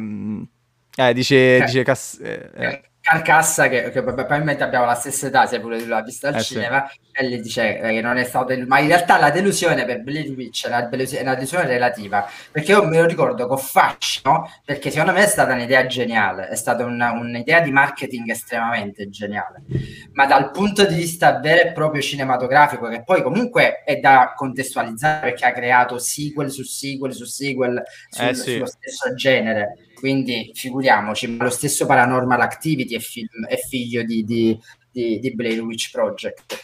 Eh, e anche là vorrei dire. Però... Eh, Pure Rec. Però sì.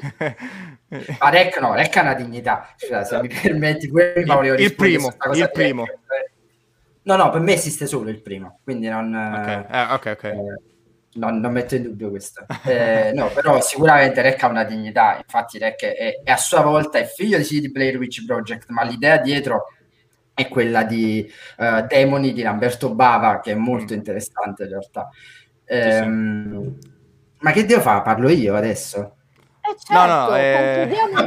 eh sì. Ah, cioè, ah, pensavo volessi continuare a... Su... Pensavi, no? Io, io, starei qua a parlare per ore, no? cioè a parlare, a sentirmi eh. parlare per ore. Eh, prego, vabbè, prego. raga, ma quello schifo di Unfriend... È il tuo momento. Vabbè, Unfriend... Mia, cug- mia Ma infatti...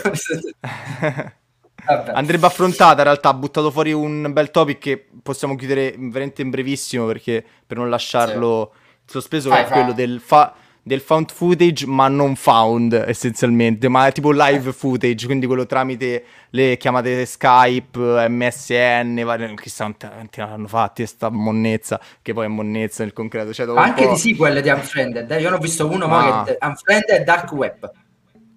Mamma mia, cioè, ma, ma se ne inventano di tutte, cioè tutte, qualunque tematica, però vabbè, quelli non... dovrebbero rientrare in un sottogenere ancora che è il sottogenere dello schifo, tipo de- della monnezza. Ce n'è, uno, ce n'è uno che è uscito adesso. C'è uno eh... che cioè, adesso, un po' di tempo fa, ma che in Italia se ne è parlato di, da poco, su quello dello stupro, quello della ragazzina di 15 anni che viene rapita. Non so se l'avete, l'avete sentito. Calcola, sì, l'ho sentito, l'ho sentito. Però che sì, comunque sono tutti... Mm. Meg- ma tutti esatto, quanti puntano sul marketing. Esatto, mm. Mechanism Missing. A me ha fatto totalmente cagare, non lo so, a tutti è piaciuto. Io ho trovato una stronzata bestiale proprio. Vabbè, bestiale. ma per, poi sono cose commerciali. Parlando. Commercialmente vendono. Ma pure Unfriended, sì. no? Dalle pubblicità sembrava oh, chissà che, che, rivoluzione. Poi vedere il coso, una chiamata di merda e non fa paura manco a. Non lo so. No, ma... non, non, ha nulla. Non ha nemmeno. ma perché poi non si basa su, diciamo, de, delle fondamenta. Volete litigare, ho capito.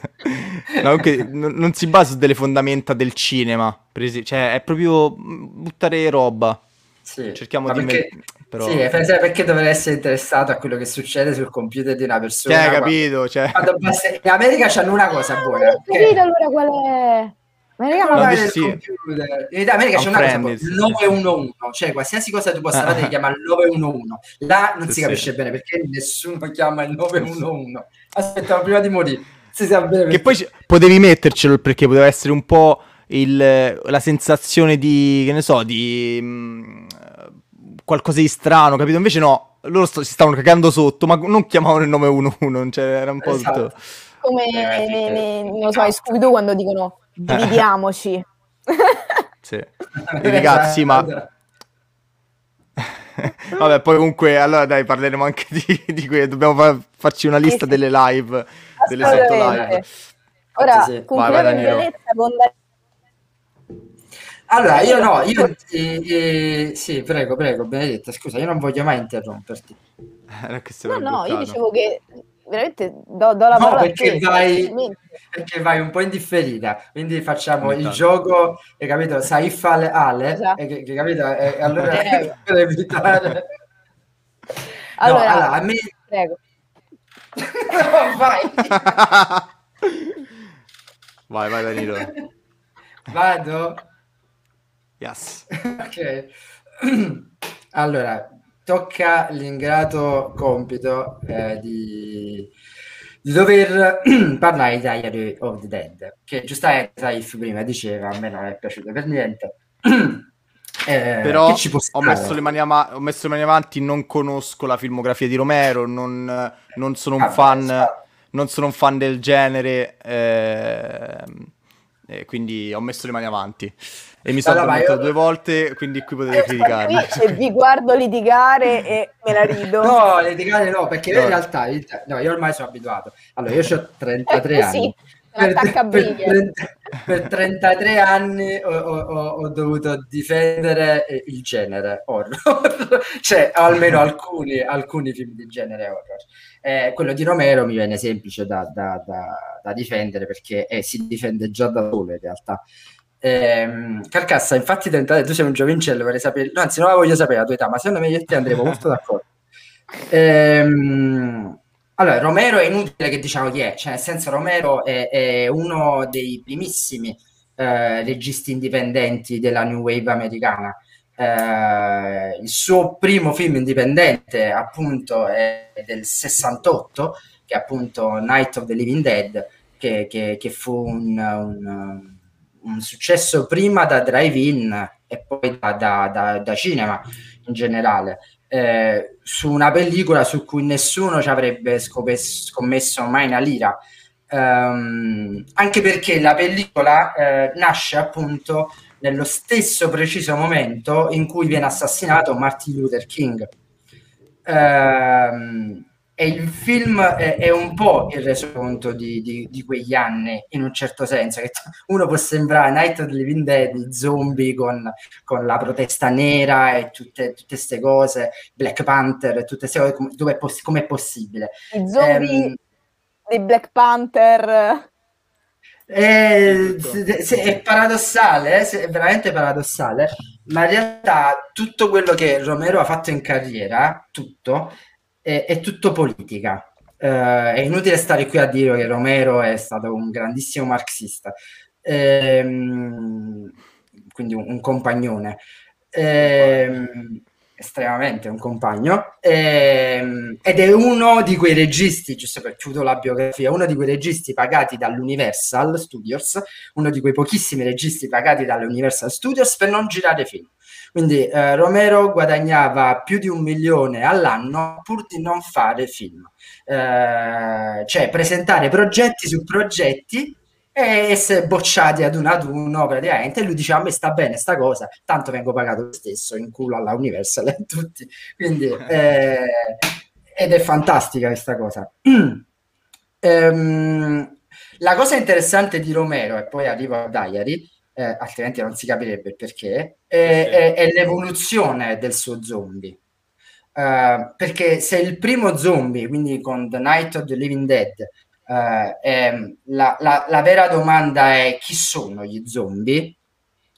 Uh, so, magari gli zombie sono, più, sono i morti che ritornano al vivere o sono i texani bastardi che ammazzerebbero un nero anche se non è zombie?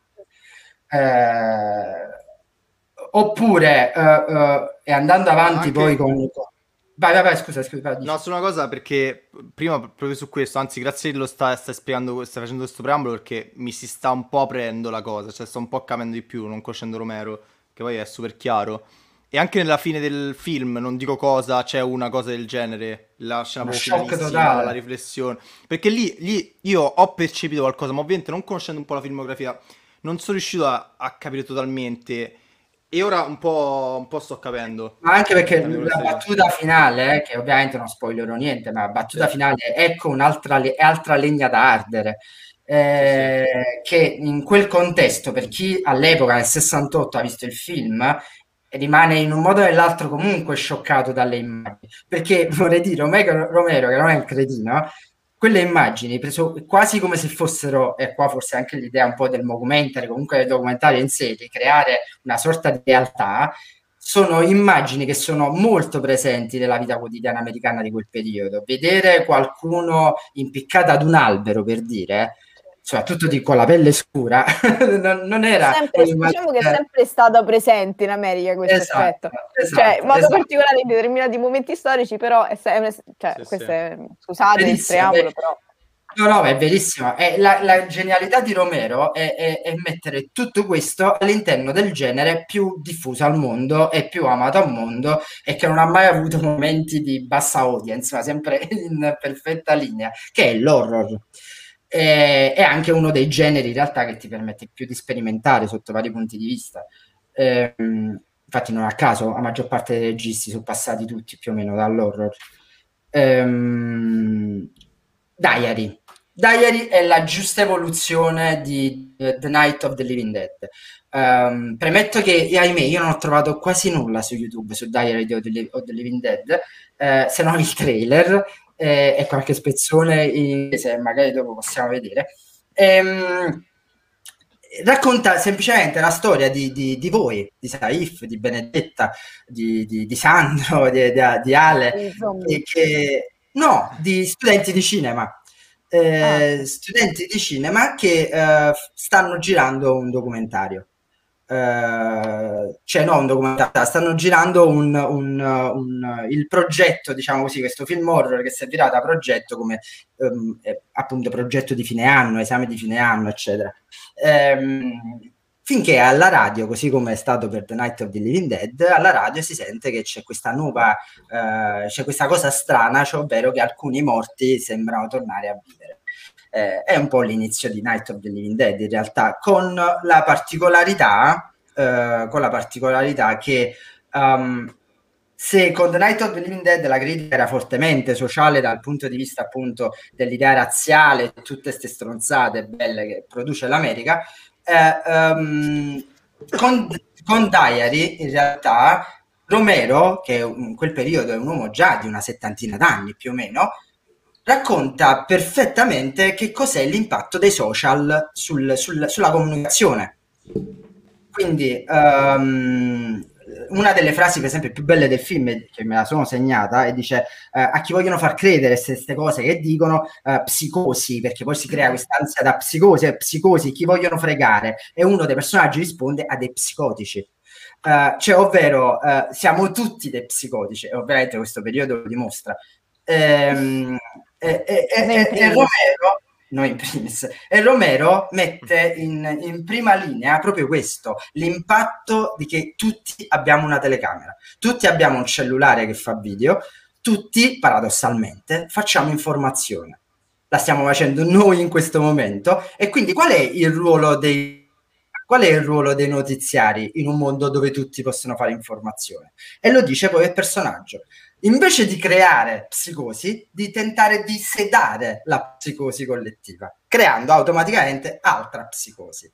Eh, Diary è un, è, un, ehm, è, è un, trattato perfetto sul, sul, sul, um, sui social media, sull'idea di internet, che cos'è internet, com'è, com'è, qual è l'impatto di internet su, su, sulle nostre vite. Perché se da un lato i nostri protagonisti che poi riprenderanno con le loro telecamere tutto quello che succede, che li circonda, eccetera, uh, buonanotte Big, buonanotte. Ciao caro. Uh, Ciao. Se riprendono tutto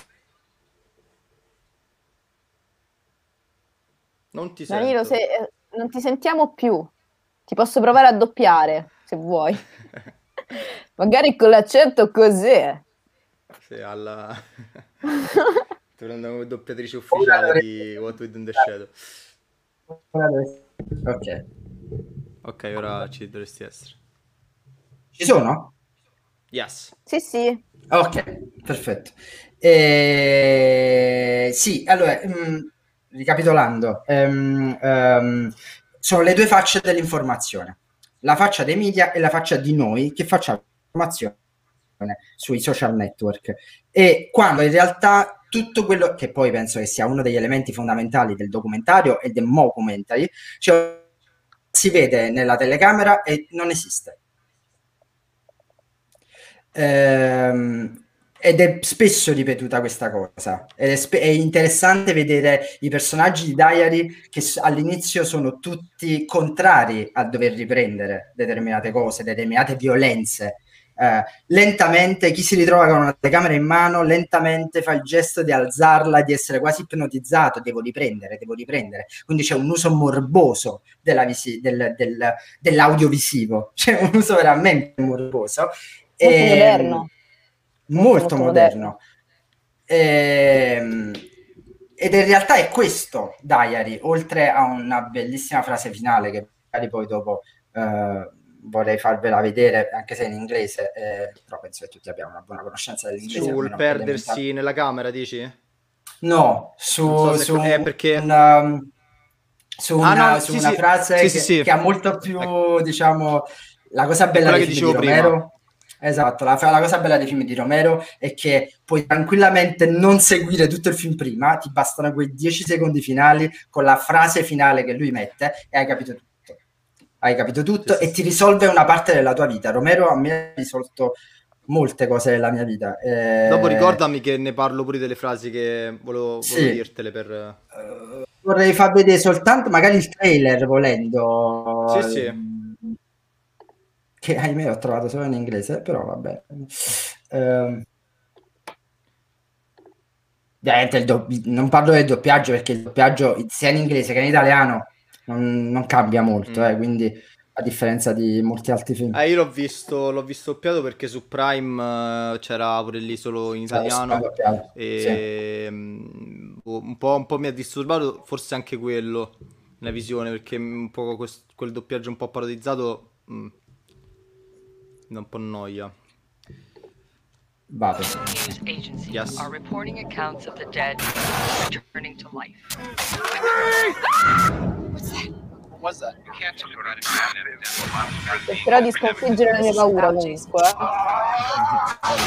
This turns out to be a big thing. I just want to record it. For this sort of failure, like government agencies, support organizations. Looks hurt. He's all burned up. The problem doesn't seem to be that people are waking up dead. The dead people are waking up. It's not going down! Shoot in the head! No, no, please! They're not getting the truth from anybody else.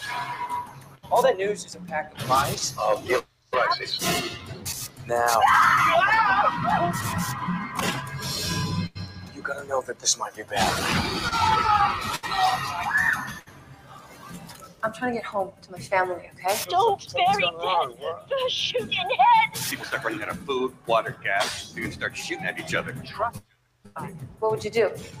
Kill us? I think about it. Maybe one of them got in already. You're saying they're all dead? Yes. This is a hospital. There's nobody here.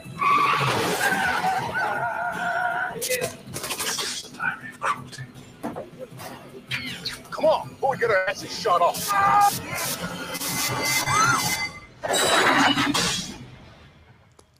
Can't do this anymore. Every time we walk in somewhere, somebody dies. Ok. Ok. Fa semplice GTA con gli zombie. Allora, c'è, c'è- c'è da dire che eh, eh, eh, ora quello che ho visto nel film, eh, Benedetta, che tu dici già mi fa paura in questo senso, è, il film è tutto Ma l'opposto. pensavo peggio. Pensavo No, peggio, infatti. guarda. La Ah, cosa bella è, è- una roba la cosa bella sui trailer. Dead, però. Esatto, no, è proprio The Walking Dead che sono molto romeriani, ma eh, mh, è è proprio l'idea di- di- che è proprio l'opposto, proprio l'opposto totalmente di quello che si vede nel trailer, perché questo film è un film estremamente deprimente, eh, ti deprime, maledettamente ti deprime, ehm, è, è- è ironico, ma ironico nel, appunto nel, nel dark comedy, nella, nella- nell'ironia Sì, sì, nera, nella, ehm, e, e ovviamente viene, eh, come è citato nel trailer, viene subito dopo The Land of the Living Dead, eh, o The Land of Dead, scusate, The Land of Dead, ehm, che fu un, un successo della Universal che incassò un botto. Ehm, ehm, eh, e proposero immediatamente subito dopo Land of Dead proposero a Romero fai eh, Dead of, eh, in Space una cosa del genere zombie nello spazio una cosa del genere Romero disse voi siete pazzi totalmente pazzi e, e rifiutò e quindi fu totalmente licenziato dalla Universal E poi Infatti si narra che, che, usci- in Italia abbiano fatto come seguito Vacanze su Marte. Che Eh, no, hanno fatto essere di diretto peggio. Se proprio ti interessa trash. saperlo, hanno, ah, se ti interessa sapere, hanno fatto di No. peggio. Cosa hanno fatto Cosa? di peggio? Hanno fatto quel merdaio totale del film di Snyder. Cioè, ovvero Ah, ok. Day of the Dead, cioè Down of the Dead, rifatto da, da Snyder. E, aiutatemi, praticamente è una mh, stronzata colossale che non dovrebbe assolutamente portare nemmeno il nome tra, tra gli autori di Romero. Ehm, vai, vai, pure, Invece pure. C'è un capolavoro che è l'alba dei morti dementi. E ci Cioè, tengo Shaun a of the esatto. Che è l'unico film sugli zombie che riesco a reggere perché c'è Simon Pegg che boh, cioè nel senso va benissimo. Carcassa, l'ho visto, Carcà, l'ho visto, lascia perdere, veramente, lascia perdere. Ehm, I Ah, zombie a Las Vegas. Volevo dire Vai, che vai, te vai. probabilmente non- litigheremo mai, Danilo, se mi argomenti ogni volta così, perché allora, io, già avevo premesso che comunque mi ero addormentato due volte, quindi qual- un paio di scene me le sono pure perse. Però effettivamente, se dovessi ripensare alla scena finale, innanzitutto, già solo quella mi aveva fatto venire la, venire la pelle d'oca e con il fatto che tu un po' mi avevi contestualizzato anche eh, Romero, comunque tutto quanto, già l'ho capita meglio. Cioè, e sono convinto che rivedendo il film eh, potrei sicuramente rivalutarlo. Io ho un difetto che quando una cosa mi fa veramente cagare, non, difficilmente mi- la gente mi fa cambiare idea, ma veramente difficilmente. Che in realtà è anche un punto di vista positivo perché non mi faccio influenzare, diciamo, dal parere degli altri. Però perché inizialmente è un parere popolare, mentre eh, questo, cioè come me l'hai argomentato te, era molto... Guarda, questo è Romero, questa è stata l'evoluzione. Un- Infatti prima off camera ti, ti chiedevo anche se, eh, se, se appunto ci fosse qualche inerenza, qualche collegamento con, ehm, con Romero, però te l'avevo posta male. E Mm. po- intendevo anche evoluzione, qualche evoluzione, qualche collegamento in, questo, in quel senso. E Ma niente, come- così come- mi ha- mi ha- Vai, vai, vai, scusami, scusami. No, niente, mi ha- mi ha- così mi ha, mi- affascinato, cioè sono curioso di vedere la, la filmografia di Romero, anche se, se ripeto, comunque non è un genere che, chi- che mi entusiasma. E un'altra scena che mi ha fatto ricordare che probabilmente mi porterà a rivedere il film e provare a rivalutarlo è quella de... Tu avevi detto del- dei ragazzi che prendono la camera e ci si perdono e mi è salita in, in mente la frase eh, che, che non so, non me la ricordo bene perché l'ho vista comunque, ripeto, un Mm. po', un po' così così, di loro che si perdono nella camera. Cioè, c'era questa, questa scena dove dicono, non mi ricordo la, la frase precisa, comunque diceva, nel momento in cui hai la camera davanti ti ci perdi dentro. E quasi Sì. le cru- crudeltà le- che, che- che ti succedono davanti, di fron- che ti succedono di fronte sembrano non avere lo stesso peso, capito? E io volendo Esatto. mh, fare il documentarista, il reportagista, mi sono un po' rivisto. Cioè, è quasi una paura che ho, che nel... mh, ci stavo pensando proprio oggi, che ero andato ad una manifestazione, che nel magari raccontare troppo, forse, nel stare troppo dietro la camera, rischio Eh, di diventare meno empatico sulla... Eh, rischio di diventare meno empatico sulla situazione, su, su ciò che sto vivendo davanti. E ogni tanto... mh, cioè, mi, mi interrogo su questo, su quanto in realtà la telecamera ci abbia un po' un po' robotizzati. E forse è quella poi la riflessione, tutto quanto vi dicete anche sui social. E sì, eh, lo voglio rivedere, cioè mi hai fatto Beh, poi... voglia di... Scusate se vi interrompo, ma la telecamera stessa in qualche modo, come hai detto anche tu, ci ha robotizzati banalmente perché ci allontana dalla realtà, ci pone un filtro davanti a noi tra la realtà stessa e noi stessi. Quindi ciò che vediamo attraverso la telecamera è comunque mh, come dire, è un qualcosa che noi riprendiamo ma da lontano, cioè al, dietro la telecamera noi siamo protetti da quello che riprendiamo. Cioè anche per questo, per esempio, mi, mi sorprendo molto, comunque eh, ci ho riflettuto, eh, ho riflettuto molto su queste cose eh, inerenti per esempio agli ultimi eh, eventi legati alla violenza della polizia in America, no? il fatto che molte persone riprendessero eh, il momento stesso in cui ci sono stati proprio quegli atti di violenza, no? E tu dici lì per lì, oddio, è una cosa allucinante il fatto che una persona si è messa lì a riprendere, magari sarebbe potuto intervenire, ma non l'ha fatto perché si è messa a riprendere lì. Però tu pensi anche, e se non l'avesse fatto, noi non avremmo però la prova. La e quindi anche lì, cioè... Ma cioè, infatti proprio questo è il tema del film. Il tema del film esatto. è proprio questo. Eh sì, eh sì ma infatti volevo dirlo proprio per questo, perché mh, vedendo comunque anche dal trailer un po' emerge questa cosa. Io non ho visto, premetto di non aver visto il film, perché come ho già detto ho un po' di problemi con, con gli zombie, e, però nel senso emerge molto questo aspetto e per questo dico che è molto moderno, perché in realtà è una tematica molto affrontata nel cinema, anche per esempio in Strange Days un po' si, si rivede questo, questo accetto, mm. questa accezione qui, no? che poi è sempre eh, stato diciamo, girato a seguito della rivolta dopo diciamo, il pestaggio di quel rapper eh, eh, di colore, quindi sì è sempre mm-hmm. una tematica così eh, del genere e veramente mi ha, mi ha molto incuriosito. Eh, devo trovare il coraggio di, di, vederlo e mi date un supporto morale. Ma, infatti, ma secondo me il mio problema infatti è stato proprio il, il, l'essermi addormentato due volte, che non so in realtà da cosa sia dovuto perché l'ho visto alle due di pomeriggio e mi, mi sembrava strano, forse un ritmo, non lo so, che forse anche un po' di... di ma sai, eh, più che normale. Sono particolarmente prevenuto. No, ma è più che normale, è, è, è, impensabile, eh, è come ecco, se iniziasse a dire uh, voglio vedere un film di Cronenberg e inizio da, mm. che ne so, da Map to the Stars. Cioè, mm, che, che, che, mi faccio due coglioni sotto così, cioè nel senso è ovvio che mi faccio due coglioni così, o come con Cosmopolis, eh, è normale che, che, mi rompo le palle, se non, se non, ovviamente capisco tutta la poetica, l'evoluzione eh sì. della poetica cronenbergiana. No, ma io dicevo che è strano più che altro perché è una, un conflitto interiore che sto avendo in questo periodo veramente perché mi sto fissando totalmente con ehm, la, la street photography pro video perché ho sto avendo questa, questo bisogno di immortalare dei piccoli momenti. Solo che nell'immortalarli mi sento ogni tanto come se li stessi perdendo. Cioè, quindi non li... Perché io comunque certo. ho sempre avuto la cosa di osservare tutto ciò che ho attorno. E sì. mi sono detto perché so osservarlo se poi dopo 5 minuti, 10 minuti me li dimentico? Perché non imprimerli, non averli sempre lì salvati e poterli vedere e poter rimmaginare quel momento? Per ovviare a questo problema qui del distanziamento, diceva Benedetta, tra eh, camera, persone, uso gli obiettivi fissi. Già usando i mm. zoom diventa proprio lì proprio robotico perché stai, è veramente eh, strana sì. la sensazione dopo tanto tempo che, che, lo fai.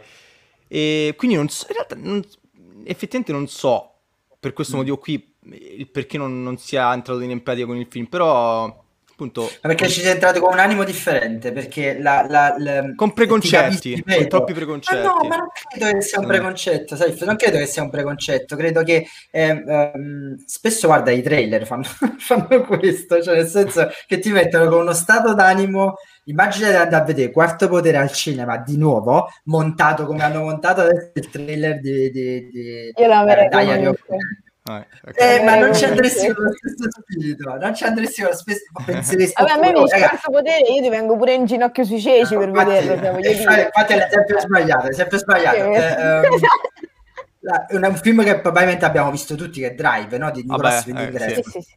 Cioè, quando vediamo il trailer sembra Fast and Furious 28 poi vai ed è il film più lento del mondo. Cioè, nel senso, ti metti già con uno stato d'animo differente. Ma poi la copertina, anche la copertina, la copertina di Drive, cioè... Sì, ho visto gente andare fuori dal cinema, ma che sta merda? perché aveva visto il trailer, ovviamente, capito? E diceva che sgommava faceva, vero, che poi sai, l'unica scena del film, quella praticamente. Ehm, sì, infatti, solo chi, chi non conosce Drive se ne fregate, è vero. Eh, ah, Map to the Stars, ma avevo detto che andiamo. Ah, ma poi ha, ha, citato anche il cameraman l'assassino, volevo portarlo, era forse in... Eh, esatto. era mm, sì, lì lì con, uh, con Zelig perché pure lì veramente è fatto in maniera magistrale il paradosso è enorme quindi cioè è perché sia Zelig che Camera, Cameraman l'assassino sono quei documentari con uno stilema classico quindi qui in questo caso la troupe che segue la, c'è una troupe che segue un assassino nei, nei suoi omicidi è pure quello super interessante e, uh, sì, io vorrei solo concludere scusate solo concludere sì, Romero, sì, no, sì. no no no ma zitto perché figuriamoci, cioè nel senso, eh, eh, dicendo che uh, Diary of the Dead, e poi per chiudere il cerchio, è appunto il ritorno di Romero al cinema indipendente. Quindi è quasi veramente un, un, si chiude quasi il cerchio da questo punto di vista. Quindi lascia la Universal per ritornare al cinema indipendente, come, addirittura con una sua casa produttrice indipendente. Ehm, dopo, di, dopo questo film, ovviamente, ci sarà Survival of the Dead, che per me, mh, Saif ti invito sempre a vederlo, che vi farà cagare, ma eh, per me resta un capolavoro senza tempo. Eh, soprattutto sempre per la scena finale, che veramente so, sembra qualcosa presa da pari pari da John Ford. Eh, vi assicuro, eh, se lo vedete poi mi date conferma di questo, sono io un pazzo probabilmente. Ehm, e dopodiché non farà più niente per anni, fino al 2017, dove eh, morirà senza aver fatto nessun altro film. Con, con le tante lacrime da parte di Danilo, eh, però ecco quello che vorrei dire a tutti quelli che magari non ha carcassa a quanto pare, ma a tutti quelli che, che, che, che, che magari Danilo non carcassa best friends. Sì, ma infatti dobbiamo parlare di te carcassa, dobbiamo parlare.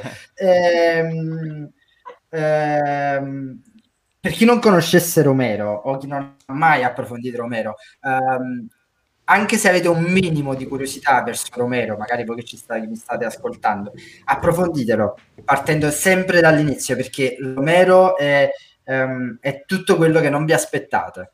È veramente tutto quello che non vi aspettate.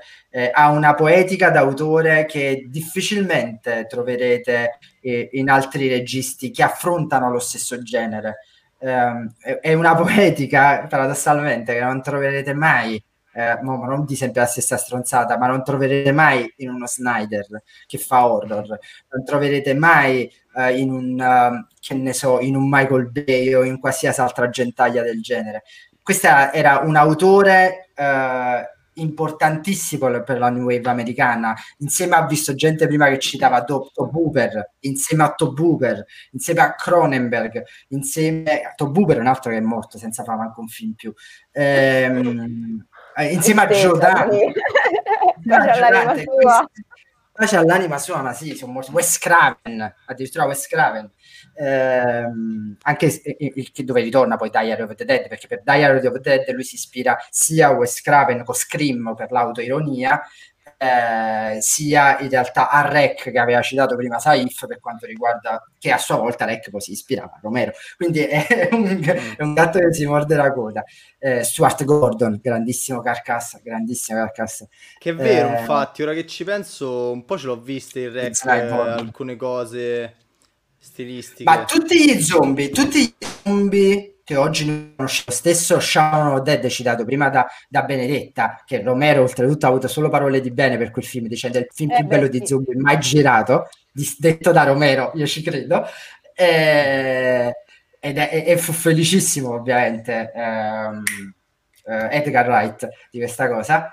Ehm, e voglio, vorrei vedere, cioè Te l'ha detto il creatore degli zombie, cioè mi sembra che Romero esatto. per poco ha perso il copyright sugli zombie, una cosa del genere. Avevo sentito questa voce, mi, mi sembra il mio ragazzo me l'avesse detta.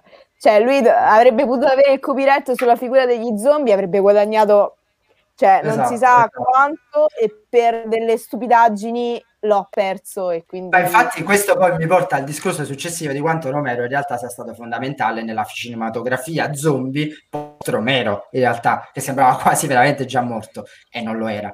Cioè, eh, eh, basta pensare a Rec, basta pensare a 28 giorni dopo, che non sono zombie, sono infetti, ma più o meno lo stile Vabbè, è quello. Proprio, proprio come gli zombie ha fatto alla fine Romero, cioè sembra, sembra morto, ma in realtà c'è ancora. Esattamente. Eh, Romero esattamente. stesso, uno zombie. Esattamente, infatti Romero è uno zombie. Infatti Romero, secondo me, non morirà mai da questo punto di vista e invito a tutti veramente ad vedere i film di Romero perché sono fantastici, fantastici anche tecnicamente. Infatti, tecnicamente invito a tutti a guardare.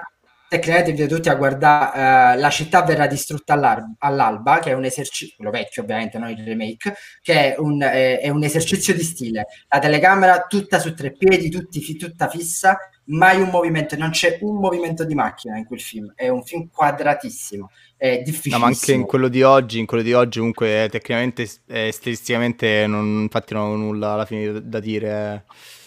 Già dalla scena iniziale tutto quanto è... Pure, pure lui, com- comunque pen- lo reputo sempre dal punto di vista anche documentaristico, poi per tornare al punto che ho dato alla fine a tutti e tre i film, pure questo è alla fine riuscito.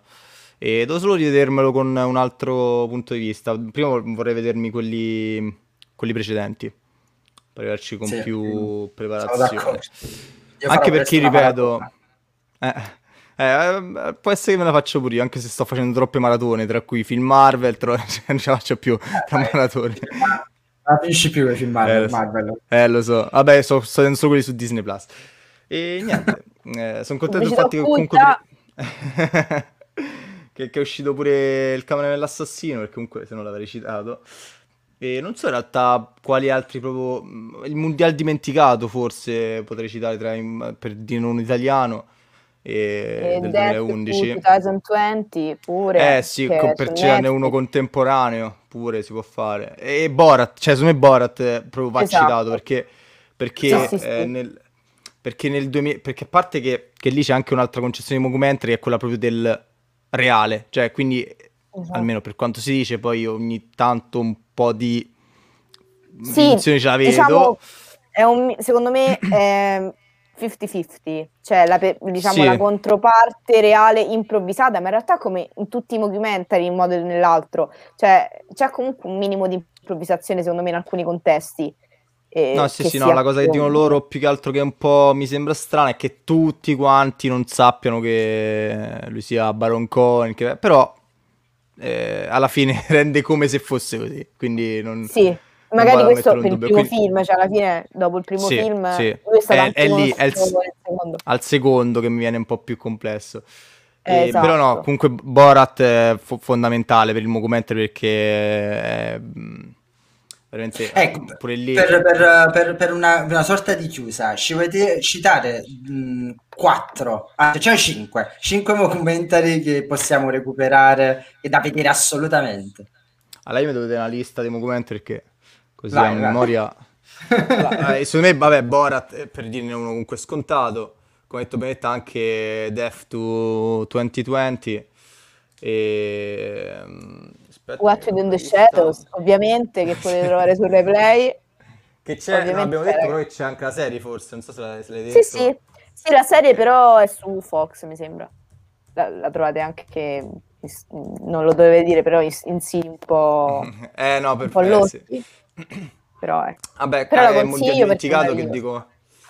Ehm. Calcassa ti ho mandato richiesta d'amicizia, ho paura che ti avessi quasi bloccato. cioè, no, no, bloccato. no, no, è comunicazione di servizio. Ah, hai citato prima The Blair Witch Project. E... Ah, quello su, mm, su Joaquin Phoenix, I'm Still Here, che sta su Prime. Quindi sto Bellissimo. cercando anche di dirli, dirne alcuni accessibili, esatto. perché in realtà tipo il L'hanno mondiale dimenticato... Con Netflix. Io perché l'ho, l'ho, visto in streaming legale, perché l'ho visto, mi era apparso lì. E...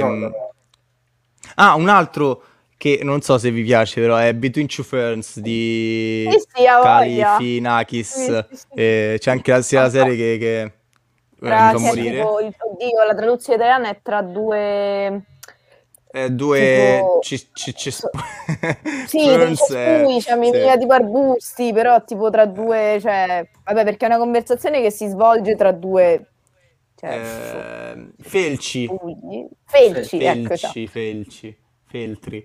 E... non... Quali altri sono? Sto vedendo un po' qui tra la lista. Comunque, vabbè, Eh, i allora- preferiti li ho detti alla fine. Eh, posso fare altra, posso dire altra cosa prima? Allora, Vai. Fulci for Fake è stupendo. Io non l'ho vista ancora, sta nel mio carrello? Amazon Fulci for Fake.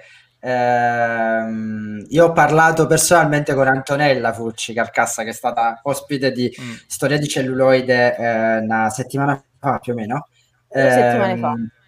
Due settimane fa, due settimane fa. E lei ha detto sì, bellissimo perché ha partecipato, però ti dico un'altra cosa, se sei amante di Fulci, eh, lei mi ha, mi ha fatto questa dichiarazione dicendo che uscirà a breve un altro documentario su Fulci, che lei dice è fantastico perché parla solo Fulci ed è il continuo della notte americana del dottor Fulci. Quindi ti, ti- ti do questa notiziona in anteprima. Scusami, Saif. No, no, ma alla fine sì, ho detto i miei preferiti, ma se, se, non se ne hanno anche qualcuno in chat, perché comunque di documentary non ce ne sono tantissimi, e tantissimi sono veramente le cafonate assolute, cioè il, il brutto del documentary è anche quello, che si rischia faci- veramente in maniera facile di, di fare monnezza, e quindi... Io ne ho visto un altro che secondo me ti farà cacare tantissimo. Io invece mi sono divertito a bestia. Quello dei, dei, dei, come si chiama? Dei troll giganti. Come si chiama? Troll Hunter. visto. Troll Hunter. È proprio il titolo che non vedrei, di, di un film che non vedrei mai, però... Nemmeno del Asylum, cioè di quelle case di produzione, non lo so, Esatto. di Sharknado, queste Esatto. robe qui. È bellissimo. Eh, se l'hai visto Troll anche, anche Carcassa, mi Eh, io dai, mi anche ci sono divertito tantissimo, raga, è bellissimo. Sembra una stronzata, che è una stronzata leggera, così tanto per, ma fa troppo, eh, è bellissimo, ti intrattiene, fa quello che cosa parla? Parla di questo gruppo di, di ragazzi che inizia a seguire una storia particolare, se- sempre telecamere a mano e tutto, vuole fare questo documentario, praticamente eh, e incontra sto tizio che è un po' misterioso, sto vecchio un po' misterioso, che sembra un cacciatore, eccetera, che però improvvisamente scopre essere un cacciatore di troll, cioè uno che tiene i troll lontani dai centri abitati e roba del genere. E loro, capito, che vanno dietro a questo, ma è, è fantastico, vedetelo, sta o su Netflix o su Prime, due- uno dei due, però Eh. stai sicuro, è bellissimo. Eh, no, eh, me lo, sembra particolare. Non so se qualcuno di voi invece ha mai visto il quattro Soul Gone Pit, Pit Long, perché io l'ho nella lista ma ancora non l'ho visto. Sta sem- mi sa sta su Netflix se non sbaglio. Me lo vedo Eh, sempre no. lì. C'è sto, sto film davanti, ogni volta su questi flash non, non- non riesco mai a vederlo. Dicono che sia, sia carino, è del 2004. Ma noi non abbiamo citato un film che avevamo detto che dovevamo citare, raga. Cosa? Vedete? That, eh, Ah, ah, sì sì, l'ha detto tra i consigliati, sì sì, però non, non ne abbiamo parlato.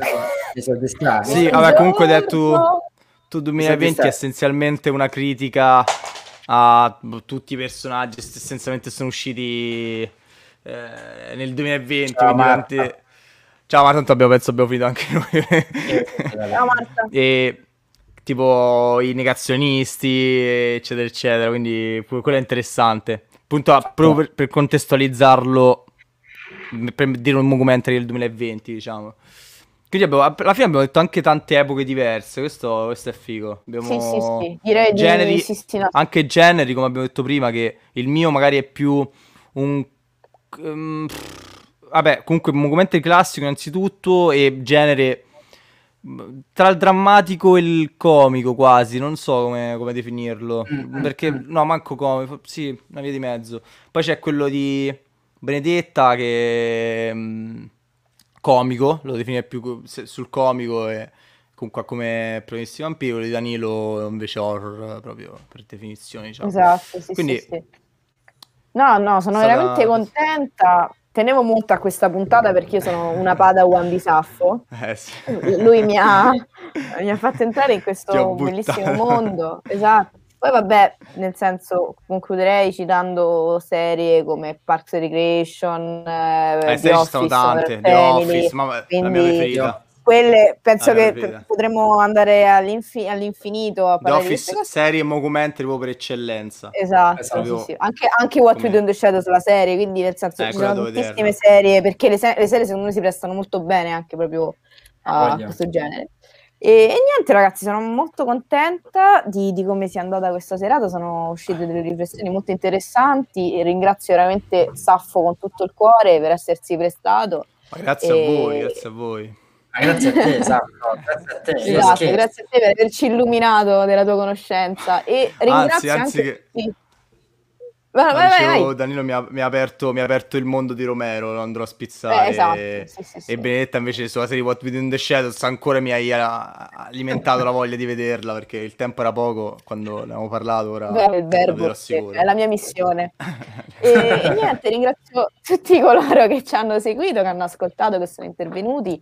E grazie veramente tantissimo. Vi ricordo che da ieri siamo anche su Spotify, grazie al sommo Danilo e al suo impegno quindi Grazie, potete grazie. ascoltare. Me lo sarei, nostre... me lo sarei totalmente dimenticata questa cosa. esatto. grande.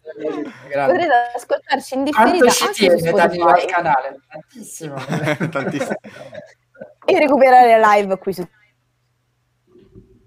Twitch. Buonissima serata, dormite bene, non sognate gli zombie. Cioè, no, almeno io non vorrei sognare gli zombie. Però vabbè, e, e niente, ci si vede il prossimo lunedì 21.30 sul canale diciamo, diciamo, diciamo anche di, di, di seguire ah, la pagina certo. assolutamente ma sì, seguite eh, la pagina di Pivo Talk eh, mi raccomando siateci al salotto la domenica alle loro live ah. perché sono veramente esilaranti molto interessanti e, e, e, quindi questo seguite anche noi se volete a noi fa solo che piacere e niente ragazzi esatto. E so, Buona... pivot. Esatto, questo. Oh. ti prego, dillo. Ti prego, dillo. Questi sono i momenti in cui manca, Poi... manca esatto. ma lo possiamo fare eh, sì.